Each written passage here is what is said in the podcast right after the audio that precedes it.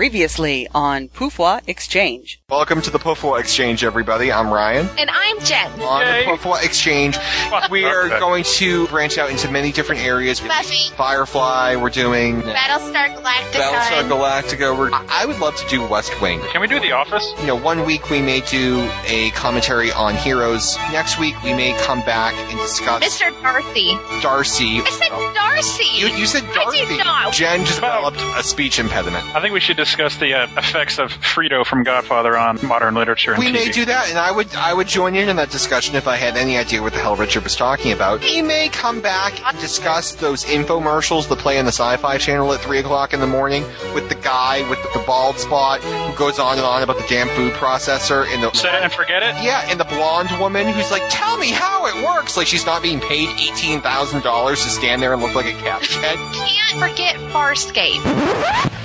Uh, Canaveral? What about when he scams out of the stock market all that He much? didn't scam it out. He did not. Yeah, he did. He got the insider tip, No, and he then he didn't. got seven hundred thousand Mike, did you even watch the episode? I just want to know how naive his family has to be for him to be like, yeah, I've got a paper conference in India this week. Claire, I've taken care of everything. Believe me, I work in the paper business. This scene right here demonstrates the need to have a prenup. That's a puppet. yes, P.S., that is not an actual actor. What's a kid going to learn from someone who decided his best option in life was to become a teacher? the Da Vinci Code. I read the books and went, oh, that's a nice story, and put it down. Everybody knows that people in Texas don't have perfect teeth. If they have teeth at all. I make kids wonder. I make them question. I make them criticize. I make them apologize and mean it. You're crazy, but I'll watch your kid anyway for free, like I always do, even though I'm a non-character. Even though the mob is looking for you and your kid. Hey, but Micah can get her free pay-per-view, though. I make them right, right, right. The next thing I know, I'm having all these off the wall comments. So, do you beat yourself to get rid of your sin? He's like, you need to let your father go. He died ten minutes ago. he has a bow tie. I make a goddamn difference. Now, what about you? Pilot's very militaristic on this one. He's like, attention. I know. Later on, he's like, good day. Incoming My- fleet, prepare for Starbucks. I personally don't want to get busy amid buckets of pine salt. Really? Nothing turns me on like the smell of ammonia. Oh, O'Brien is just a yutz in this episode. He breaks the Enterprise. And Kira is in with the orb, like, ooh, ooh. My generation is more colorblind. Please tell me my destiny. I'm a kid with a soccer ball. Bite me. The race riots in LA, I don't remember. I don't remember the OJ Simpson trial. And Dargo has a headband. it makes him feel pretty. Breaking Dawn, I was there at the bookstore at midnight to get my copy of the book. He's standing there looking down at the screen, talking to Spock. I'm like, all Spock could see was your crotch. He's naked. There were girls there that I swear they could not have been older than 9 or 10. Their moms had read the first three books with them and thought this next book is going to be just like it. No. I think there's a very good horror writer trapped in this woman who is longing to get out. He would be jello on the side of the wormhole. There's no way that thing was built to sustain this. when they lean against the shuttle, it like caves in. this thing was made of plywood. There are a lot of very graphic sex scenes in a lot of fan fiction. And you go back and you look at these authors' profiles, and they're like 15 and 16 years old. And if this is what you think sex is like, we as a society are going to have a big problem. Three, two, one, click. Hey, you stupid thing, start! Okay, why don't we go back to the main menu? And now, the Poufwa Exchange. Hey everybody, this is PS. This episode is divided into three parts, much like Gaul. The first part is a discussion of Battlestar Galactica held during the soundcheck of Poufwa 98 while we were waiting for Gen 2. This section contains spoilers through mid-season 2.5 for BSG and mild spoilers intended for new viewers for the rest of the season.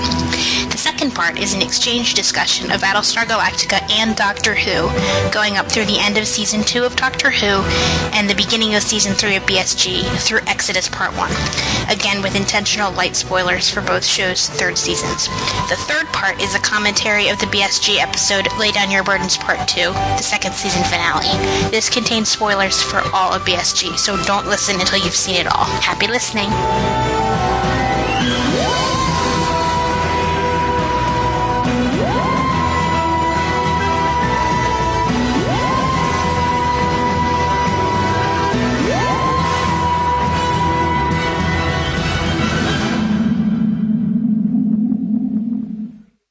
P.S. I just have to ask you here because obviously MD pointed out the fact that there's an election coming up at the end of the season. So you're convinced it's going to be Roslin versus I thought you meant a, an election in real life, and I was like, "This happened yesterday." yeah. All right, so it's going to be Roslin versus what do you predict? Roslin versus Zarek. Roslin wins, then dies. Sure. Okay.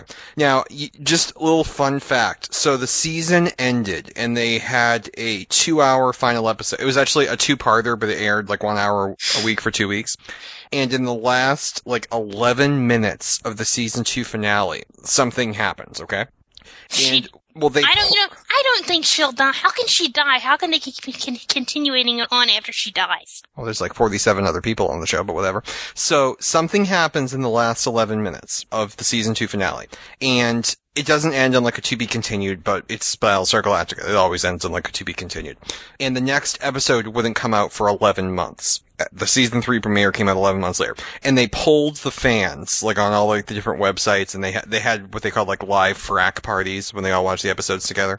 And they asked people, what did you think of the season two finale? And because of the last 11 minutes, it was like 94% of the fans hated the season two finale. Like it was, it was, they said the Joe sh- show jumped the shark. They're not going to watch season three. That was awful. It ruined the show. It- terrible, terrible, terrible. Once season three comes out, like the first few episodes, everyone thought they were the best episodes of the show that the show ever had. And when you poll people now, what was the best point in the entire series? They say the season two finale. Wow. Yeah. Just. I, I, I, I'm, I'm steering clear of that one. And I'm just telling you, steer clear of Who fandom. Just don't get involved. I'll be your intermediary. Well, there you go. But all I'm pointing out here is if you watch the season two finale and you think it sucks, just remember that. Okay, I will. All right. Where the hell is Gen 2? I can't See, hear the anything.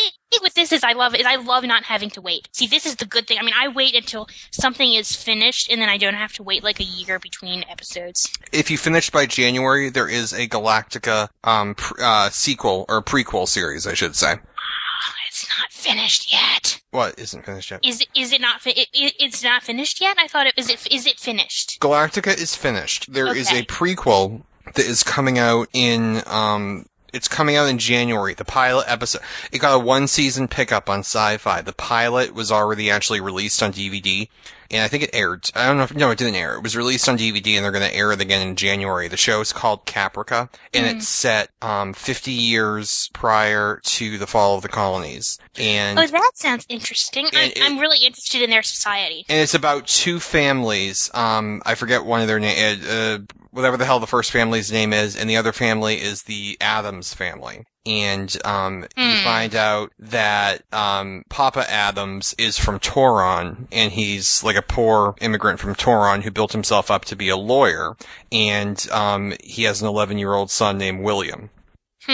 and he and he takes back the old Tauron name, and his last name is Adama. So it's about Adama's father. Um, Bill's in it. He's like 11 years old, and it's about the creation of the Cylons. Oh, that sounds interesting. So it's so the pilot's See, that, actually that is why he can't be a Cylon. not that you're aware of, but keep watching. Oh, come on. I almost called you Mike. I know you did. There's that. Honestly, anyone can be a Cylon. But he existed prior to 50 years ago. Like, he Mhm. definitely existed. Like, Mhm. he can't, and you're just going, you're just, mm but Well, you don't know the plot lines of Caprica. The plot lines of Caprica involves. oh, is par- he a robot child? Well, it involves. He is, pa- he is it a Cylon. involved no it involved the, the plot line of caprica involves a parent losing a child and creating a cylon replica Oh so- my god. Okay, he is a Cylon. well, i'm glad is a i'm glad you've now taken both sides of the issue so moving I just on called him Obama again. Damn, I keep doing oh god yeah you gotta stop doing that okay, anyway, now I think he's a Cylon. Alright. But he's the last one they show. you should be able to tell me something interesting about the cylons by season 3 episode 4 So is this something interesting? Is it like you're gonna be They- like huh is it like they all have brown eyes? Like one no, of those you're you're going to be looking at the Cylons, and you're going to be like, okay, who's a Cylon? You're going to be going through the list, and you're going to be like, Is it no? What I mean is Hold it on, something Gen like that? Is two, it like a, a hold on. similarity between them all? Like they all their names all end with vowels or something? no, but you're up the right, you're jumping up the right tree. Gen two, can you hear us? Their names is it their names? They don't have names. Gen two. It's their numbers. What about? Is it about their numbers? You're gonna look at them and you're gonna be like, this is either weak writing or I'm onto something. And the, the correct answer is you're onto something. Oh, And then you're gonna be like, okay, that's weird. what are And the then, numbers? What are the numbers of the ones we know? Uh, Leoben is a two. Uh, D'Anna is a three. Newspaper lady. Mhm. Um, Simon, the black guy, is a four. Uh, Oh, sorry. Doral. talking? Nope. Uh, Doral, the guy from the um miniseries who wears the crazy color coats, he's a five. You know six, and Sharon. What number is eight. Sharon? She's an Eight. eight. Hmm. So does it have something to do with the numbers? That will have something to do with part two of the question. When you figure out the thing that's kind of weird about the Cylons, you're gonna be Yeah. like, then you're gonna look at the numbers and you're gonna be like, do that's the, even the order of the numbers? Is it the order of the numbers? I actually think the order of the numbers may be the order in which they may have been created. The models, I think. I actually that, but don't they, hold they, don't hold me to that. I actually don't know if that's correct. I think the order of the numbers is the order they were created. but it doesn't. It doesn't really mean anything because they can look any age. It's not like, Yeah. Um, and they they put them places different times. I mean, if but see, hmm. So like, like what my point is like, okay, if Sharon is an eight, so let's say she was like creative, created like Mhm. around the time that she joined up, so she's been in the thing for like a few years. what do you mean joined up? Jo- like when some entity known as Sharon joined the military. Okay. Because they don't, do they like age? I mean, like, are they? That's a does very she, good question. That's does actually she have parents? Like, are there a Mister and Mrs. Valerii that thought they had a baby named Sharon? no, but she just no, appeared? but Sharon thought she had parents named Mr. and Okay. Mrs. Valerii. So like there was actually an episode where I think you found out that her parents like died in this explosion or whatever. Okay, the so it's like Cylons, the did- Cylons blew up the city to plant Sharon there. Oh, okay. Yeah, so she thought she, Sharon thought she had parents, and I actually don't know if Deanna. You know what it is, Deanna? They never tell you if she knew she was a Cylon. Actually, no, she was. She had to have been because she sent. The She knew she was a Cylon because she took. Yeah, she, she- I mean, I think the whole point of her little thing was because she was a Cylon. Yeah, she had to send the um signal. So you're correct. Mike, are you here? It's a Galactica Uh, cast. guess not. It's a Galactica cast. So yeah, so you now know six of the Cylons. Right. So that's six of twelve because Uh-huh. there's one for each colony. Okay. That's my theory, and I'm sticking to it. Right, or is so- that not actually? Is that just a random number? Does is there have anything to do with the fact that there's 12 Cylons and 12 colonies? Do you want me to answer the question? I would say yes if there's something to do with it, but you don't have to tell me what it is. I'm not going to answer the question because if I answer, because part of the show, like we were all watching it, trying to figure out the answer to that, so I don't want to like spoil the guessing game for you. Okay. But the identity of the Cylons is very important. The, The president's one, I bet. Okay. shut up, Mike. You don't know what you're talking about. No, you should you should fi- you should see who they people thought were Cylons. I had a whole list going at one point who I thought were Cylons. Like they were getting down to um Captain Kelly, the guy who was third in command of Galactica. I thought he was a Cylon for a while. um, like every like y- the list of people that you there's thought were people Cylons. I'm scared are Cylons. Like who? You know that I don't want to be Cylons. Well, people who? I like, I don't want to be Cylons. I don't want Cally to be a Cylon. I don't want Okay. Tigh to be a Cylon. Okay. But I don't think Tigh can be a Cylon because he's too old. Okay. I love I- I Doc. mean- Co- I love I Doc mean, Cottle, they, by the way. Would, would they do that? Like, would they make a person that was old and, like, have planted a 20 year old man? what or something? mean? I don't understand Because he question. can't age. When the Cylons were were invented 50 years ago. The Cy. Okay, here's the setup. The Cylon War was 40 years ago. Okay. An armistice was declared at the time the Cylons were the Centurions. An Okay, so they, they weren't humans then. no, the Cylons. That this was new this time. That was why everyone was shocked that the Cylons look like us now because they Okay. didn't before. So somewhere after the first war, the organic Cylons were created. Okay, so wait, so that means when he makes a Cylon to replace his kid, it's all robotic and metal. He. It was the creation of the robots. Was the Okay. thing. Yeah, I'm not gonna. It was the creation of the first Centurions. Is the plot of Caprica. All right. So anyway, anyway, anyway, my point is like, I, I guess I just am trying to get to the bottom of did they age or not. Like when you say that they They don't- blew up this city to plant Um, Sharon, like was she you know a child or was she an adult? No, this is within the last few years. Okay. This is maybe five or six years ago. So it's They- not like they plant children Cylons. They don't really, what they they okay. Um, I'm trying to think of a way that like some of the older Cylons that you know now look like they're in their 40s, Mhm. or at least I think. Like like uh, Lucy Yeah. Lawless is in her 40s. I mean, she could have been created on the same day as an eight, which is Sharon. They Mhm. do, like obviously they did the thing where the actors have aged, so did the Cylons age? Well, they, they have to. But Yeah, one, well, my, my, I mean, that that's not necessarily my point. I mean, that's like saying, does the doctor age? No, the doctor's not supposed to age, but the actor's aging. But I mean, like, what I get, what I'm getting at is like, if they, if they made a, a child Cylon, like, let's say we made a, a Cylon child, Mhm. uh, like a Cylon in the form of a five year old kid, would it grow up or would it stay like five years old forever, assuming that we don't have to worry about the actor growing up? well, it, the part about making a Cylon child is one of the plots of the show.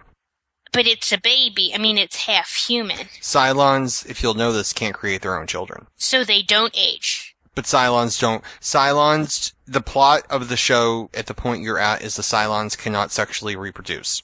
But they can reproduce with humans, but the kid's still half human. That is the only. If you remember from the farm, they were like doing all the experiments on the women. hmm Oh, what did they do to Kara? They removed. I think they removed her ovary. What? I thought, ew, ew. They they they they removed parts of her. But here is I the thought thing: they wanted Sha- her to have kids. Caprica Sharon is the only Cylon to this point that we are aware of who has gotten pregnant. Because it's because of love. I mean, isn't it? That that's basically what they were going for. It's because that that was the only. Now, is that because God wanted them to have a baby? Is that because you know love is part? But she is the only one who has been able to reproduce. But what will a Cyl- what will a Cylon human hybrid be like?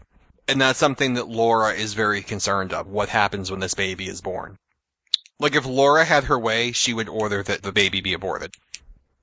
She, because Laura is very concerned. What does that? Is that a Uh-huh. bad thing for the human race? right. Okay, so I have a question. Okay. Twelve colonies, twelve constellations. Does that mean Earth is um the serpent bearer? The Actually, thirteenth I do not know oh, the answer to oh, that question. I do not know the answer to that question. The thing with the constellations, obviously, that was a little bit of creative thing because you can't see all the constellations from the same point on Earth. But Well, maybe you could. You could thousands of years ago. no, you could. That I mean, was kind of that was that, that was that was creative license. Because- okay, I, I, I was wondering if the shift, the, the fact that the, they shift has anything to do with each other. Because, like, for example, I mean, like, since the times, the since of the time of the zodiac, has, that there's a new one in it because it's shifted. Like since the time of ancient Greece. I don't think that was a plot point when they did that. What they were trying to show was that here is the direction of Earth. Uh, Mhm. and this, and the question then that a lot of fans had, a question a lot of fans had was if the 13th tribe went to Earth and that was a representation of what, you know, the colonies would look like standing on Earth and the star patterns would look like standing on Earth, how did that knowledge get to Kobol? If Kobol was where you, was the starting point and Earth was the destination. Mm-hmm.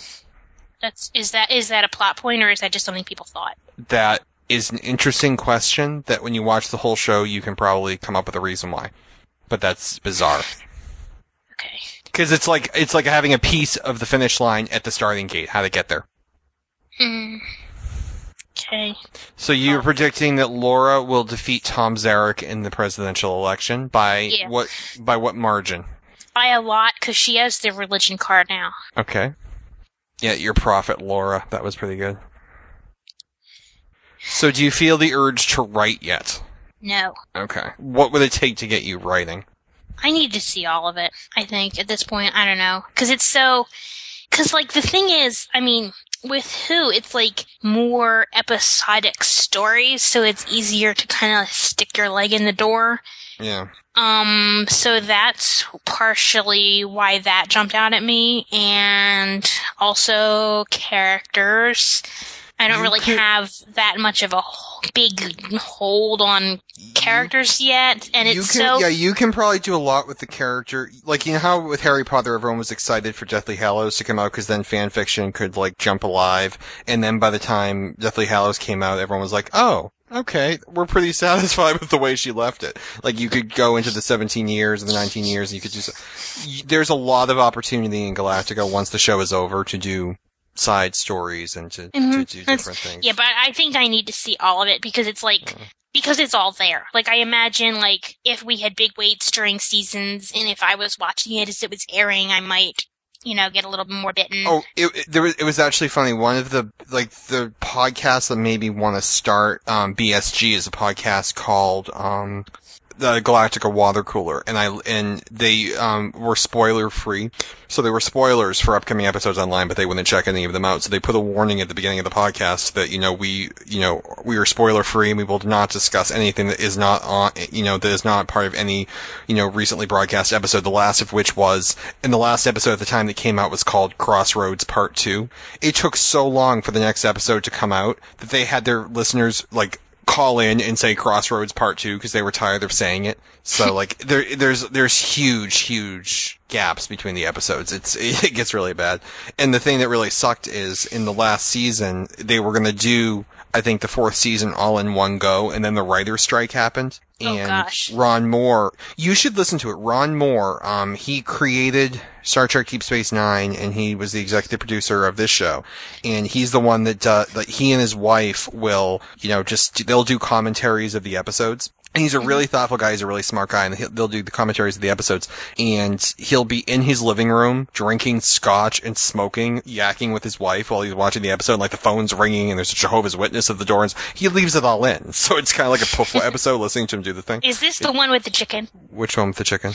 Oh, very, uh, the, f- oh gosh, it was a million years ago, may even have been the first what I ever listened. You said there was some podcast where they were recording an episode and there were chickens running around. Or something. And there are chickens running around. I Like, think Chickens got loose and they were chasing them in the no, backyard. th- no. I think that was the Babylon Five one. I think like, a chi- like a chicken attacked the guy right as he was Yeah. doing, it okay, here's something. Okay. Alright, I've done the 12 constellations. There are 12 apostles. Mhm. Does that, is that anything to do with anything? I mean, am I just, I'm just pulling out 12 things? I'm you're th- you're thinking in the right way. I'm looking for 12. I you're mean, looking for I noticed they say Jesus. They actually don't. There was an ad lib in um, the first episode, or the it was in the mini series where Michael Hogan, who plays Tigh, ad lib Jesus Christ. He wasn't supposed to say that. Okay, I was. there is actually because because they they are not from Earth, so you know. To see, I mean, it's things. I mean, I'm reading things into things Yeah, the Jesus Christ thing should not have been said. they say Jesus and they say things like like there's things they When say. was that when you thought they said Jesus or? That's what I, I mean. I, I I remember Yeah. somebody He said he, Jesus. He, he said Jesus, but they are not from Earth, so Yeah. it is odd. All right, It- it if it was a mistake. That was a mistake. That was an ad lib by the actor who didn't realize he said it and they forgot to cut it. Okay. Um, there's an episode coming. They also they say different. I mean, there's things they say that are like from Earth sayings. You know, Like like? Shakespeare sayings and stuff. like you know, what? Like what? I don't know, but I mean, there's stuff that I, I've definitely. There's only one it- thing that I, there's only one thing I can think of that they do say, which you actually haven't heard yet. A character says pound of flesh. Two, actually, two characters over the run of the show say pound of flesh. And during the podcast, for the first time it was said, the writer said, you know what? I had a lot of trouble leaving that in there, but I could not think of any other expression to put in that would convey pound of flesh. But it is, yes. Like there's an episode where they talk about abortion and the character refers to it as a woman controlling her body, which isn't the way we usually mm-hmm. phrase. So it, it's, it is a different civilization. I mean, there's things I can believe as being common. Like, I think they would have had some, like, you could say they would have had some writer that would have coined as many words as Shakespeare did, and they may have been the same words because they're speaking English, or at least they're speaking English. So when you you would write as though they are speaking English. um, think of it a little bit more, um, No, but it's, it's like when you have have a show that's taking place in a in a place where there's. I mean, if they're speaking a foreign language, you're going to write it in English, and you're going to write it as if they're speaking English. You're going to use English phrases. But I think Right. when you have things that are explicitly cultural, it's most of the mo- most of the stuff um, is unintentional. Although, wouldn't it be interesting if, for example, Roslin started spouting Shakespeare?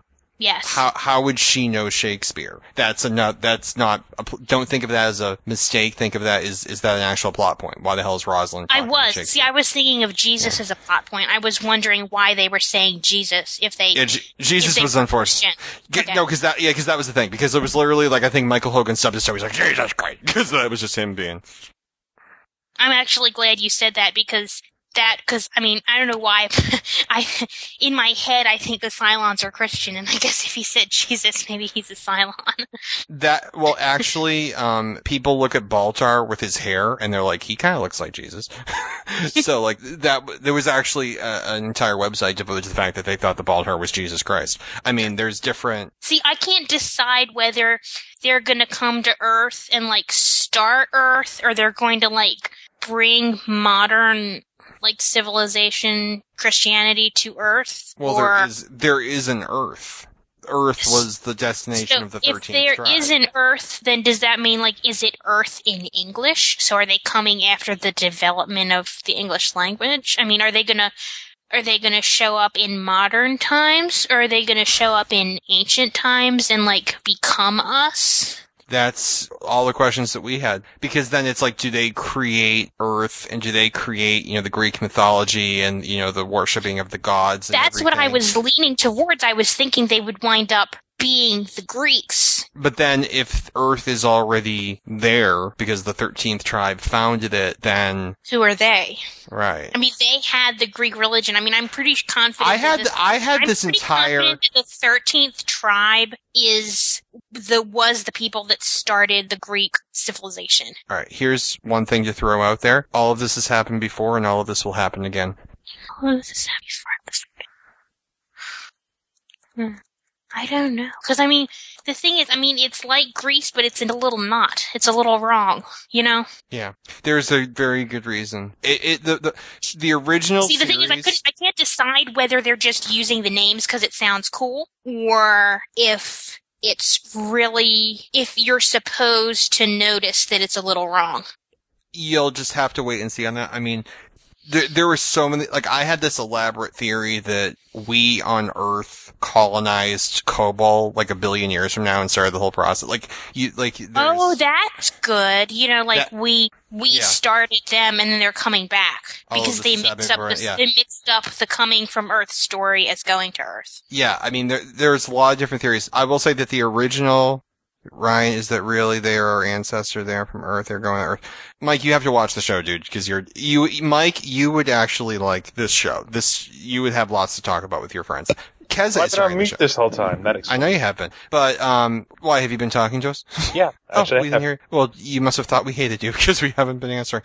Um, I just think you were so wrapped in your conversation, you were ignoring my side comments. oh no, you've been you've been on mute the whole time. I haven't heard Uh, you say a word for like yeah, you've been minutes. you've been on mute for like literally half an hour, dude. Um, yeah, it's Just- it's Because like that's the- what get me. Because like I know, I mean, I don't know whether it's like you know how like whenever you watch something that's sort of sort of based on something that you're an expert on, and when it's a little wrong, you you notice all the all the cracks and all the holes. the one I'm wondering they- whether I'm noticing the holes in their sto- their religious stories is because like I'm reading too much into it, or if it's deliberate. Tell me a hole in the story. Well, the story about Athena's tomb, like she threw herself to her death or something, that's didn't happen. The Lords of Kobol. Yeah, I mean, like their basically their religion is the names of the Greek gods and a little similar, but not. Like it's different enough that I'm noticing as somebody would- that's familiar with Greek mythology, and I'm wondering if I'm supposed to notice it or not. I would say it's not a plot mistake. Okay. You're, you know what it was? You're going to, the show, do, the show does a lot of things where they, they leave a lot of things unanswered, which Mhm. is a good thing because they hint to you, they, they hit, they strongly hint how it ends and they strongly hint things to you, but they don't show you everything, which is actually cooler than if they walked you through everything. Okay. It's a, it's so. a, the show, the show has a very satisfying ending. You like right. finish the show. It's not like Star Trek Voyager where they park next to Earth and that's it. Like the, the show has a very satisfying ending. Um, I mean, I, I like satisfying endings. I mean, I don't don't need everything wrapped up because I, I like to think about things, but I don't l- like things left hanging. I think there's a difference between leaving they things basically, hanging. they basically, you, there's enough, like I'm gonna put it to you this way. I was watching, I watched the whole show. I watched the last episode with both gens. And actually, let me just see what Gen 2 is saying right here. Mike, I'm just thinking I'd like to postpone this until we do get Gen 2 here. Is that okay with you? Oh, hold on, you guys back? One second. Yeah. Oh, okay. We never Um, went anywhere. We, we never wait, wait. I watched the last episode of the show with Jen, with both I heard Gens. him say my name. Oh, uh, Mike, I was just saying Gen 2 is having awful issues right now and we get death with swine flu. Do you mind just postponing this one? I know you really want to be in this one and I know you want her there, so I don't want to like do a half-ass job of it. Is that cool with you? I like dropped. Oh, okay. Well, He didn't drop. He's here. I can see him. Well, he'll be right back. Um, so the th- so I watched it with them, and I'm like, okay, well that's okay, okay, that's a good. I, I really liked the ending. I actually wa- watched it with Danielle right away again, like the next, like it was. I I really liked the ending, and then I watched um like the third to last episode a couple days later, and I had missed a line in it. And that Mhm. now that I read, I heard that line, it like blew the whole ending like open for me, and it's that much better. So you can, it's it's a very satisfying ending. The one thing about the show though is like, remember in, when you first started watching it, you were saying how like you know bad it is, and how they're you know it's dirty and they're out of supplies and stuff, and I'm like, you think it's bad now? Um, the show gets very, very, very, very dark to the point where like even like the the producers were like, we hope you'll stick with us over the next few. We understand. I think I don't mind it being dark in this context. I'm, I mean, I know I'm really waffly on what I mind darkness in. I think I don't mind it. I wouldn't mind it in this because I know it's dark going in. So I think in the back, in the back of my mind, I'm not letting myself get attached to anybody. But the thing is, is that you haven't really seen it dark, dark yet. You, you you're going Dalek if it matters. I mean, it's not like recording this, but Actually, actually, I believe it. or not. Um, um, am I, am I still Dalek? yeah. Okay, I don't know what I just did. I just did. So let's see. So let's see. Say when I say when I stop being Dalek. He actually got worse. Oh god, oh god. How am I now? Am I now? Still Dalek. Now? Now? Yep. Whoa. Whoa, whoa, Mike is back, is back. Please say exterminate. Exterminate. Thank you. Thank you. Alright, how about now? How about now? Still. Alright, um, hang on, let me recalibrate the, um, field emitters. I have no idea. I'm moving the thing back and forth. You go. Let, let me recalibrate the warp field. Yeah, recalibrate. See, someone's watched Star Trek. How about now? He hasn't Star Trek. He's recalibrating the warp field. You sound see now you you sound normal, but there's like a fuzz behind you. I'm fuzzy. Yeah. You fine now. How about, oh, um, okay, oh, good. Um, wh- what was I saying? Oh, but the ending. you know what though? It, it it actually gets to the point some in some episodes where it's so dark it's uncomfortable to watch. See, I guess I just like I said. I mean, I'm going into it knowing that, so And the other thing too is they do kill off a lot of characters. you see, I'm going into it knowing that too. So I'm. I think in the back of my mind, I'm trying not to get attached to And anybody. unfortunately, they had the one case where they killed someone off and they forgot to tell the actor. So the actor's literally reading the script and they die. and they felt horrible and they had to like call the person and apologize for not telling them in advance that they had killed the character. But I mean, um, I wonder, like, how many, how many die? I mean, like, how? I mean, I know it's a. I kind of, I'm kind of curious to see who, figure out who it ends with. Okay. Um, they, they do kill off a lot of people. In one case, the show was filmed in Vancouver and the writing offices were in, um, Los Angeles. I think they're actually at Universal Studios in Los Angeles. They have a writing office there.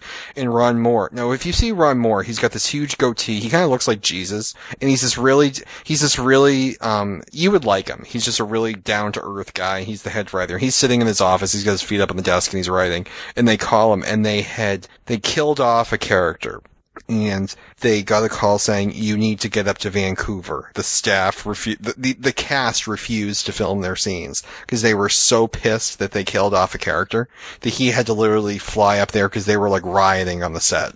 And he's like, I'm sorry, it worked for the show. We had to do it. Like they did this whole, but they, they like the cast, because the cast. I'm already going into it bitterly knowing that I'm sure my two favorite characters are going to die. who are your two favorite characters? Tigh and Cally. Okay. But I figure if it's like this, then if they live, I'll be pleasantly surprised. I think it's interesting because I actually didn't like Tigh at all at the point that you're at. Mm-hmm. I bet you didn't start liking him until he died. I won't answer that question, but I did not like Tigh at this at the midpoint of season two. So He is kind of a jerk, but I like him. yeah, well, Dama Dama digs him too. Ellen Ellen digs him, but Ellen digs half the fleet. so- Ellen's weird. Ellen digs half the fleet. So Warning. This is a warning reminding you that we are about to begin the Doctor Who BSG exchange portion of this episode. That means that the following segment will contain spoilers for Doctor Who through the season 2 finale and spoilers for BSG through the season 3 episode Exodus Part 1.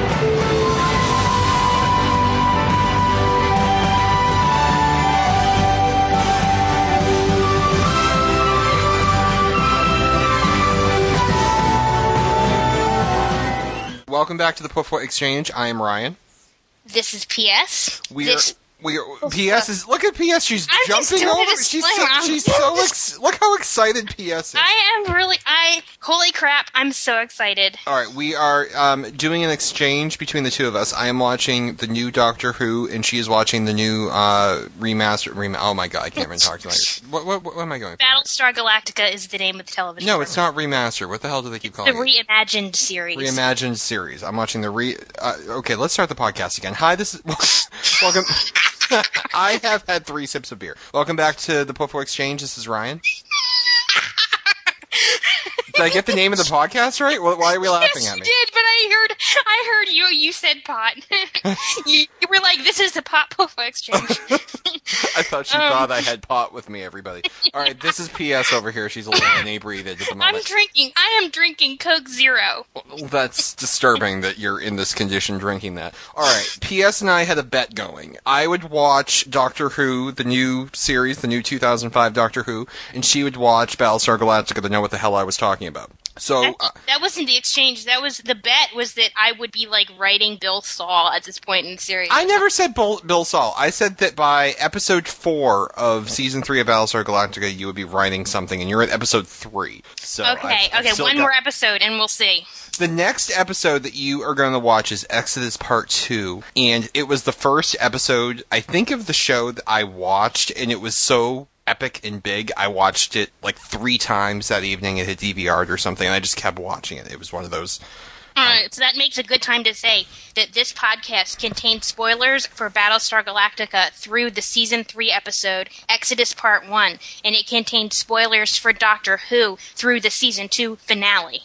So if you haven't watched those, you shouldn't be listening. Uh, we also have a Poufwa Exchange episode coming out where we uh, do commentary for the season two finale, Lay Down Your Burdens of Battlestar Galactica, and maybe we'll attach it to this episode. Maybe it'll be coming out shortly, but we do have some more Battlestar Galactica um, commentary on the way.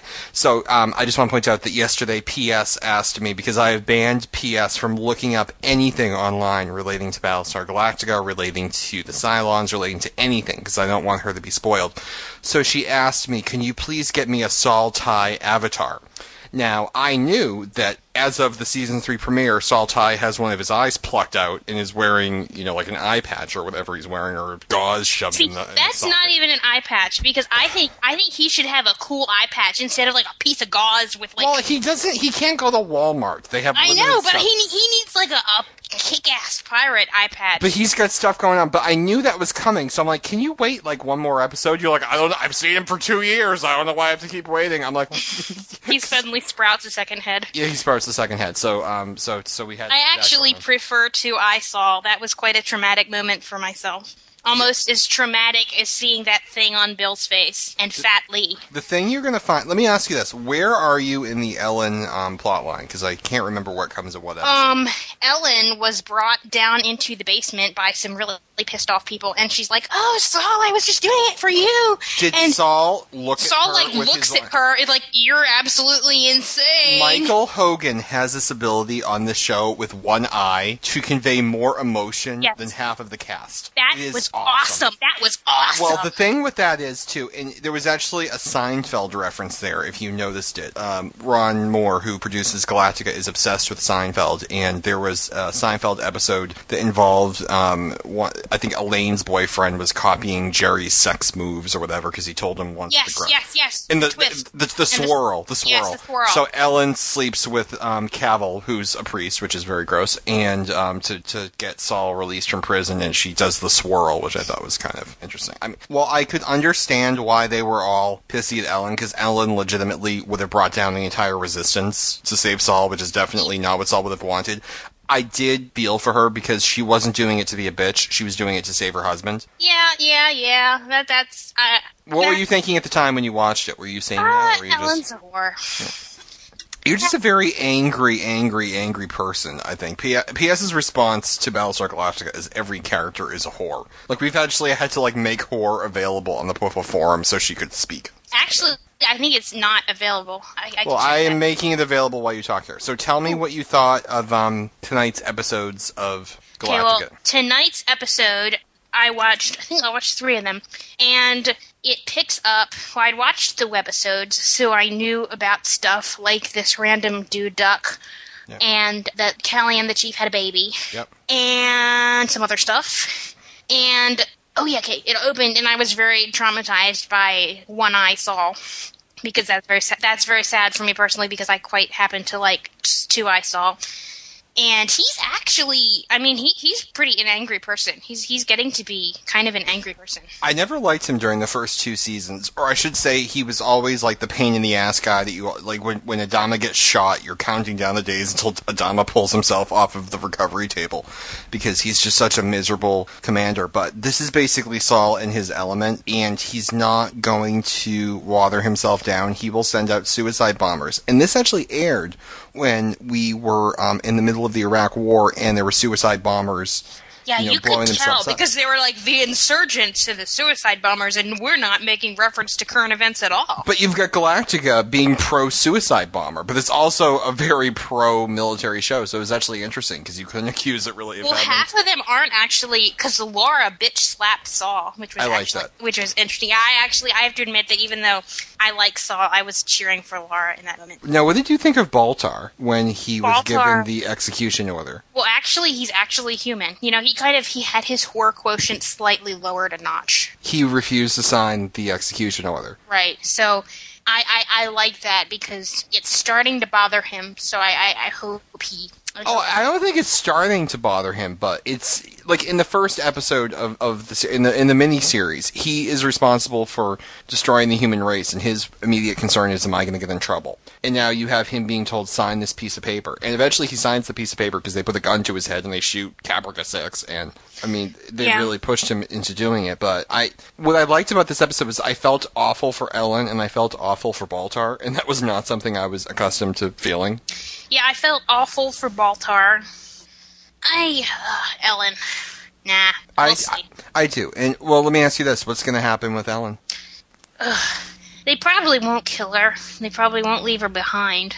Maybe they will. I don't know. It could go either way. Now, do you think that Saul will handle it personally? Do you think Saul will I have think he someone else might. do it? He, he he might. I, I I I'm really bad at making predictions for one, and for two, I just don't know. Like the way they write this is that it could honestly go either way, and that is one of the things I love about this show. Mhm. Is because you would have no idea that you're getting to point B when you're starting at point A. I mean, this whole thing, like when it said one year later at Yeah. the end of season two, I was totally floored. I had no idea that was That coming. pissed off a lot of people because a It lot pissed of people. me off. I hate I hate one year jumps where it just no reason. And it's like, oh look here, everyone has changed. She's pregnant and blah blah blah. And Well, it was mo- it was it was more um it was it was more deliberate on this show and it was more meaningful on this show because the entire first two years of the show took place over nine months. So jumping one year ahead, you've already jumped ahead longer than the actual series. Right. So there, you, you missed more than you saw at that point. And where, where, where Battlestar Galactica is a ship-based series about the ragtag fleet, and now you have everyone living on a planet. You've got Bill up on Galactica, you know, scraping the cobwebs off it, and it, it, it's not the show that you were expecting. And all the characters are in ridiculous places. Now, um, what do you think of Starbuck in her I- little torture chamber? there? Oh, ew, ew, ew. He is so creepy. Ugh. And she's like, she's like getting Stockholm syndrome. There was a deleted scene where she blocks herself in the back room in the bathroom and starts to slit her wrists, and he Oh, breaks I in and stops I, her. I, I can't say that I ever like really liked her. I mean, I didn't dislike her, but she's not really one of the characters that I had connected with. But I'm really starting to feel sorry for her. She, the two of them just go back and forth, and you know, obviously at the point that we're at, she had her ovaries I can't, either removed or she, Yeah, she, had a she had one of her ovaries removed, and then they took the eggs from that and made that kid. and made the kid. And just a little thing about the um, actress who plays the kid. I can't remember her name, but she's like two years old or three years old. And usually, when you have a two-year-old or a three-year-old um, actor or actress on a set, you know they're they're doodling, they're yelling for their mom off set. They're, it's you know you can't focus them, you can't get the the scene out. You have to have twins usually do it because of the the laws governing how long kids can be under the hot lights and everything. And I guess this this little girl, she was the best. She did everything they asked her to do. She she she loved doing it, and she loved Katee Sackhoff, who played Starbuck. So they were like best buds on the set, and and they I thought everything. I, I thought she was doing a really good job. yeah, she was real. Yeah, she, she did a really good job. But yeah, I mean, so she's in an interesting place, and I love that it's her apartment on Caprica is what the prison Yeah, is. I, I didn't as. exactly notice that, but I thought it looked pretty similar. Yeah, it's, it's the it's the apartment on Caprica, and then you have Fat Lee. I, Fat Lee cracks me up. I have to say. I love the meeting where he's just chomping on crap I know from the he like he, like, he like grabs like a handful of chips, and Dee is staring at him like. You know, we're talking about like the life and death situation of the fleet, and Lee is like, mm, mm, mm, but I have to say the thing about down. Fat Lee that cracked me up is that when he and when he was saying goodbye to Bill, I know like I was supposed to be rolled off the emotionally raptor. Emotion, rolled supposed the to be emotionally moved, but I was laughing my ass off because him in the fat suit looks hilarious. Well, my thing on that, I actually was moved. You know why? Because I had watched those episodes so many times, I just got used to him in the. I, fat I suit. was like, t- I was like laughing and crying. It's not like a time. Monica. Here's the thing: it's a fat suit, but it's not like a Monica on Friends fat suit. It's it's he look like if you didn't know the actor what he looked like, you know, ordinarily, you could buy that that was actually Yeah, just. you know, it's a guy. fantastic fat suit. The Well, it's the- hilarious it's the one thing is that it's the one that Sharon wore, so It's the technically Lee is pregnant. Exactly. It's it's the pregnancy, and he's got like four pairs of shorts on underneath to make his butt look bigger and everything. So yeah. But here's the thing: you don't know yet why he became fatly. Okay, I guess he was depressed and sat around eating chips. Something happened in the missing year. Ooh. Something happened in the missing year, and everyone thinks it was because Starbuck kissed Anders in the pilot's cabin there, and it wasn't. Something happened in the missing years, which made Lee um, visit the mess hall frequently. I don't know. but um, so at the point that we're at now, Adama is going back, and he's leaving uh, Lee in command. He's he he is he's not a whore. He's a good guy. Well, he never wanted to leave, but what do you do? No, you come no, back to fight that's another. right. Well, was- I, I just think it's possible that you're hitting the whore card a little early because every time someone just, whore, and it's you. Just, give it a I feel I feel like I'm in like the Scarlet Letter or something. I, th- I think you might be. So it, it was like me with Harriet Jones. Now I'm watching Doctor yes, Who. yeah. As Lo- soon as the as But- soon as he throws Harriet Jones around, it's like is a whore. All right, here's the deal. This is my thing. Now we watch. Now, now, PS is is is sitting in front of Doctor Who, and I watched the first few episodes, and I posted my thoughts on the forum.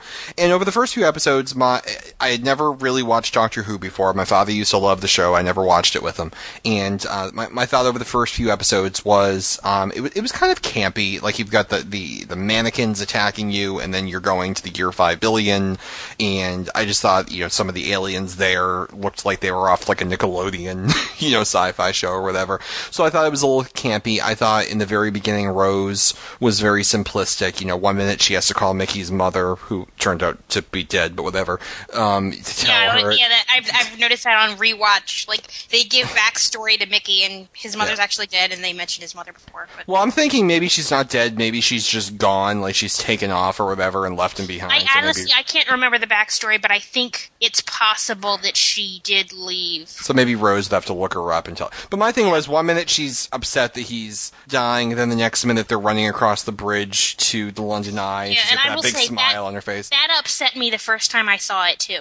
I mean, the first time I saw it, here's the thing. Mm-hmm. I didn't ship it until real late, and she was about to kill me. Um, Well, I didn't like her character in the beginning because she seems so pl- like Rose. You know, pardon the pun, seemed plastic. It's like one minute she's laughing, the next minute she's crying, the next minute she's. well, the thing is, what would you do? I mean, I figure I kind of I, I really identify with Rose because I mean she's around my age and all this crazy stuff is happening and I don't know what I would do if this crazy stuff started happening. I might act a lot like Rose. So that's kind of how I went into it thinking. I I kind of didn't dislike Rose, but I did like Mickey, and I was really upset at first how they treat Mickey. Well, it wasn't just that. It was like one moment you're you're you're tremendously upset that your boyfriend just died. The next minute you're skipping. like it just Yeah. seemed like give it a couple hours to you know what I mean. Like sometimes like people laugh at funerals. Like I get like you don't have to be you know stoic the entire time. But I just felt like like she got that big smile on her face too soon. But as the show went on, it grew on me. And one of the first episodes that did was when we were introduced to um, Harriet Jones, MP for Flydale North, and she was one of the funniest characters I've ever seen because she was totally implausible as a politician. But she, you can tell she's a middle-aged woman who, in the middle of an alien invasion, all she cares about is getting nursing homes recognized for the quality of care they provide. She's got an elderly mother who probably lives in that nursing home, and she's she's goofy. She walks around showing everyone her name tag, and I love the fact that you can be this totally great human being who is not taken seriously by any politician, and because of circumstances, she becomes the leader of Great Britain. And she is shown through that episode to be, you know, the one person who has the best interest of the country at heart. She commands the doctor as the only representative of the people in the room to to destroy Downing Street and destroy the aliens, and she eventually takes over uh, Great Britain. And one of the lessons that you always see in sci-fi is when you know whether it's Star Trek and you know the the the simpleton aliens see the Enterprise and, and Starfleet and the humans as the people who will always protect us. And you know on Voyager you know the the the, the Ocampa and the caretaker you see this archetype where where the where the technologically advanced will always come and save us and we don't have to do anything for ourselves. And that's usually when to teach you know the moral of the week the the technologically advanced leave and say you need to stand on your own and what you saw in an episode was Harriet Jones say, you know what, aliens are coming after us, and the doctor was here today, and he happened to be able to save us, but he may not always be here. There's times when he's not here, and we need to be able to stand on our own. And like you see with Bill Dama on Galactica, sometimes you have to punch the bully really hard, you know, in, at recess in the nose in front of everybody, and he will think twice before coming after you.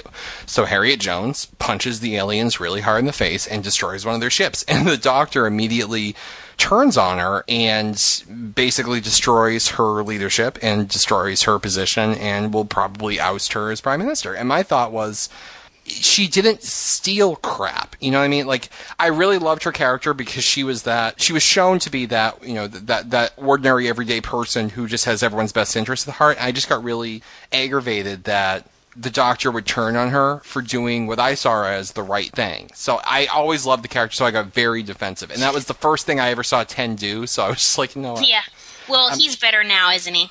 Well, no. Well, then tonight eh, she's the president of the parallel world. Keep an eye on her. Like, oh, shut the hell. Like, you know, it was in the episode before he he takes down Harriet Jones. He realizes that he made a mistake, and the human race is like enslaved by the cable guy for a hundred years. So it's like, you know what? Like, let like you just made a big mistake, but now Yeah, you thought Harriet Jo- Yeah, but because Harriet Jones made what you thought was a mistake, you're going to oust her from leadership, and God knows who the hell will replace her. It'll probably be one of the plastic people. I mean, it's like, you know what I mean? It's like just keep an eye. Like I, I was very upset, and you know, what? I'm not going to say he's a whore or anything, but I, I was very.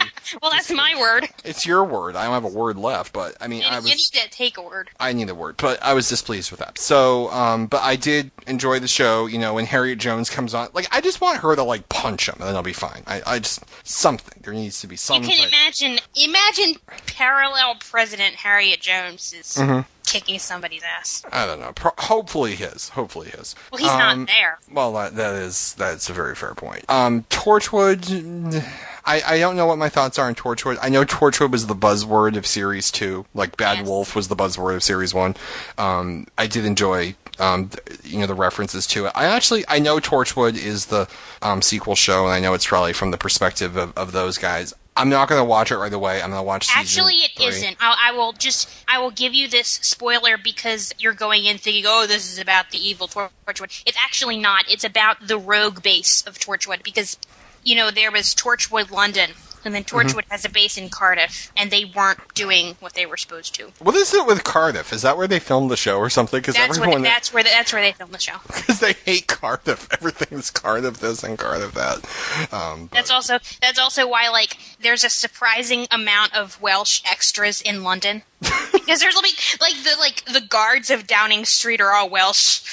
Well, if you know this, whenever um, they go on remote for Battlestar Galactica, it always looks like Vancouver.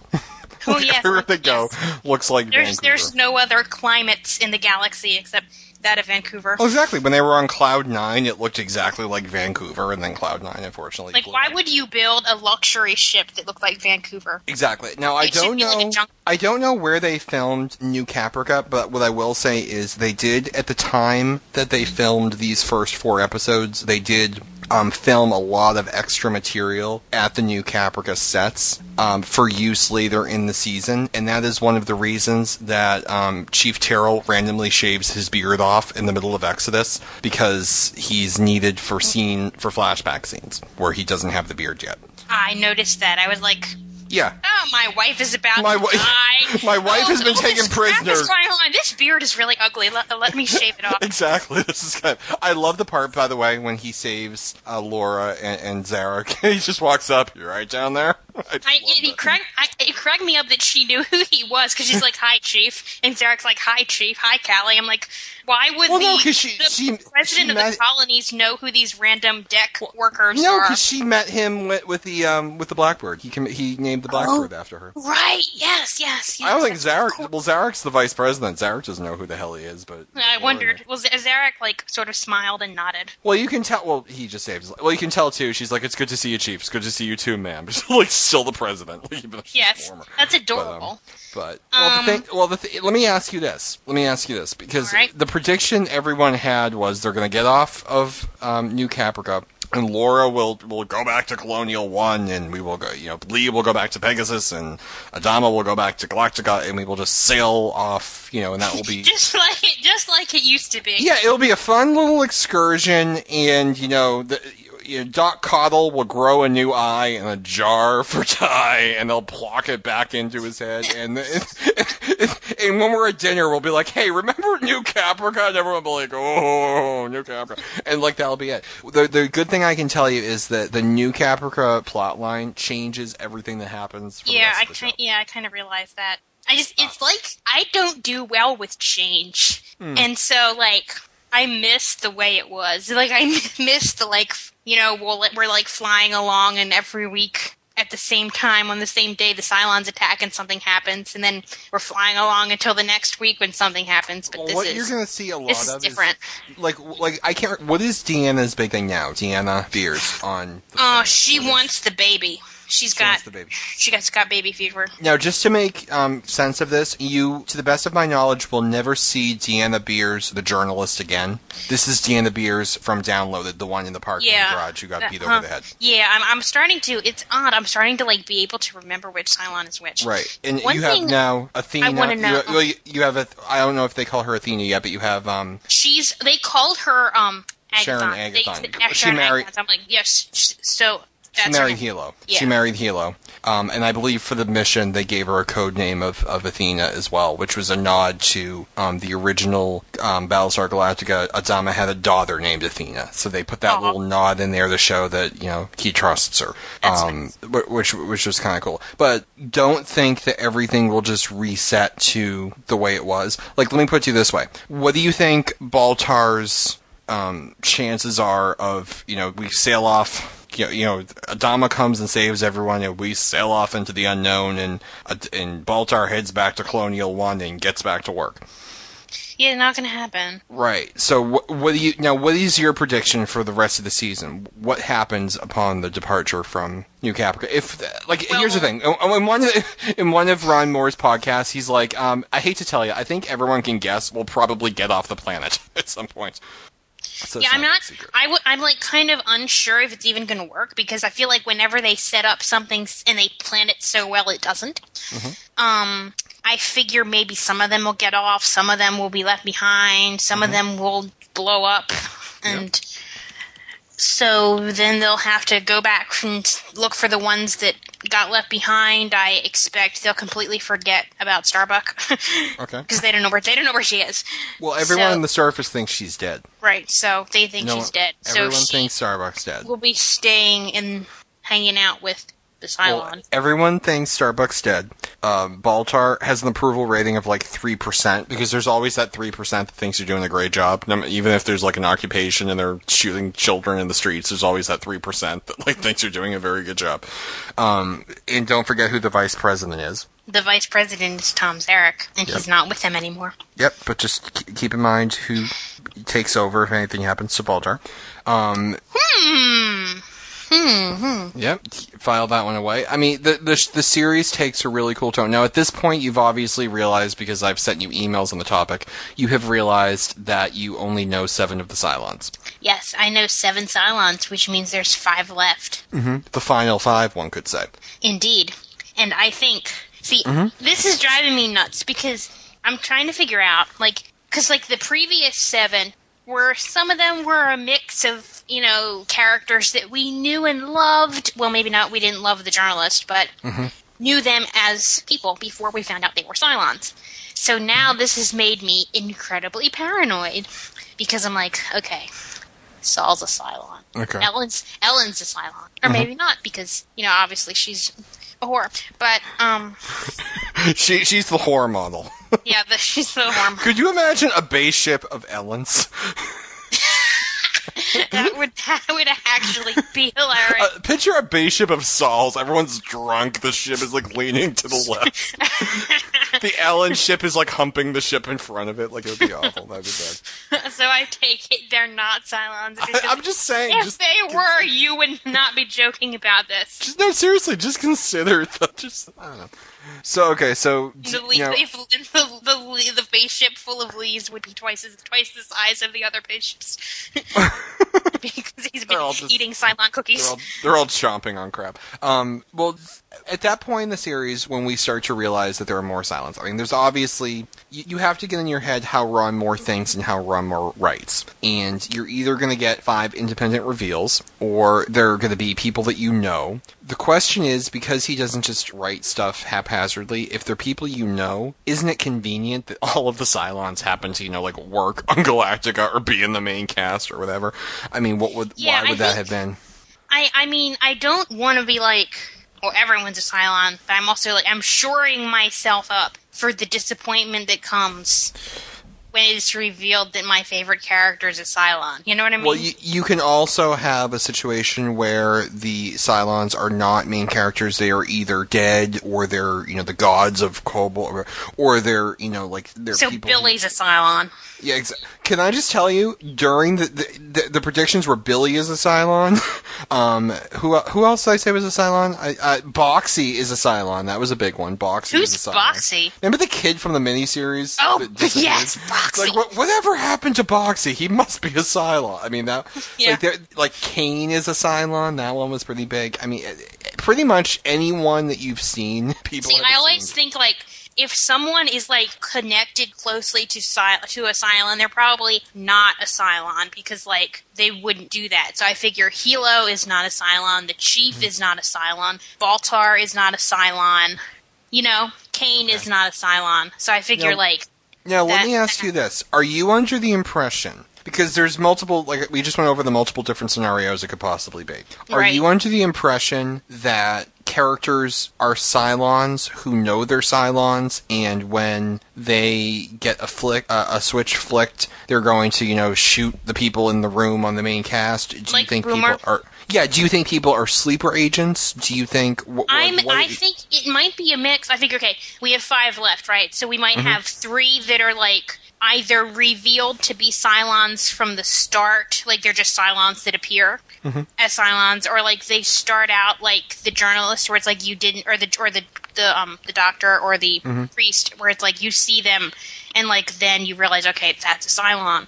I figure there's going to be three that are like that, which are like incidental Cylons. I figure there's maybe like two that are people we already knew, and I figure maybe of those two, you might have one who is a sleeper agent and one who's not. And I think it depends. Like it, it would depend on the on the character, but I think Okay.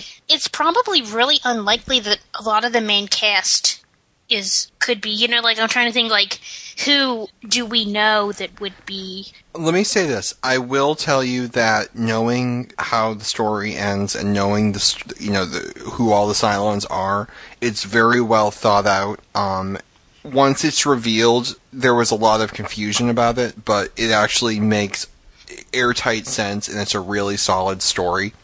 Um, it, it's definitely very well done. And like I said, I do have a visual spoiler if at any point you want a sneak peek that won't spoil anything, but that will maybe pique your interest. But we can do that whenever you want.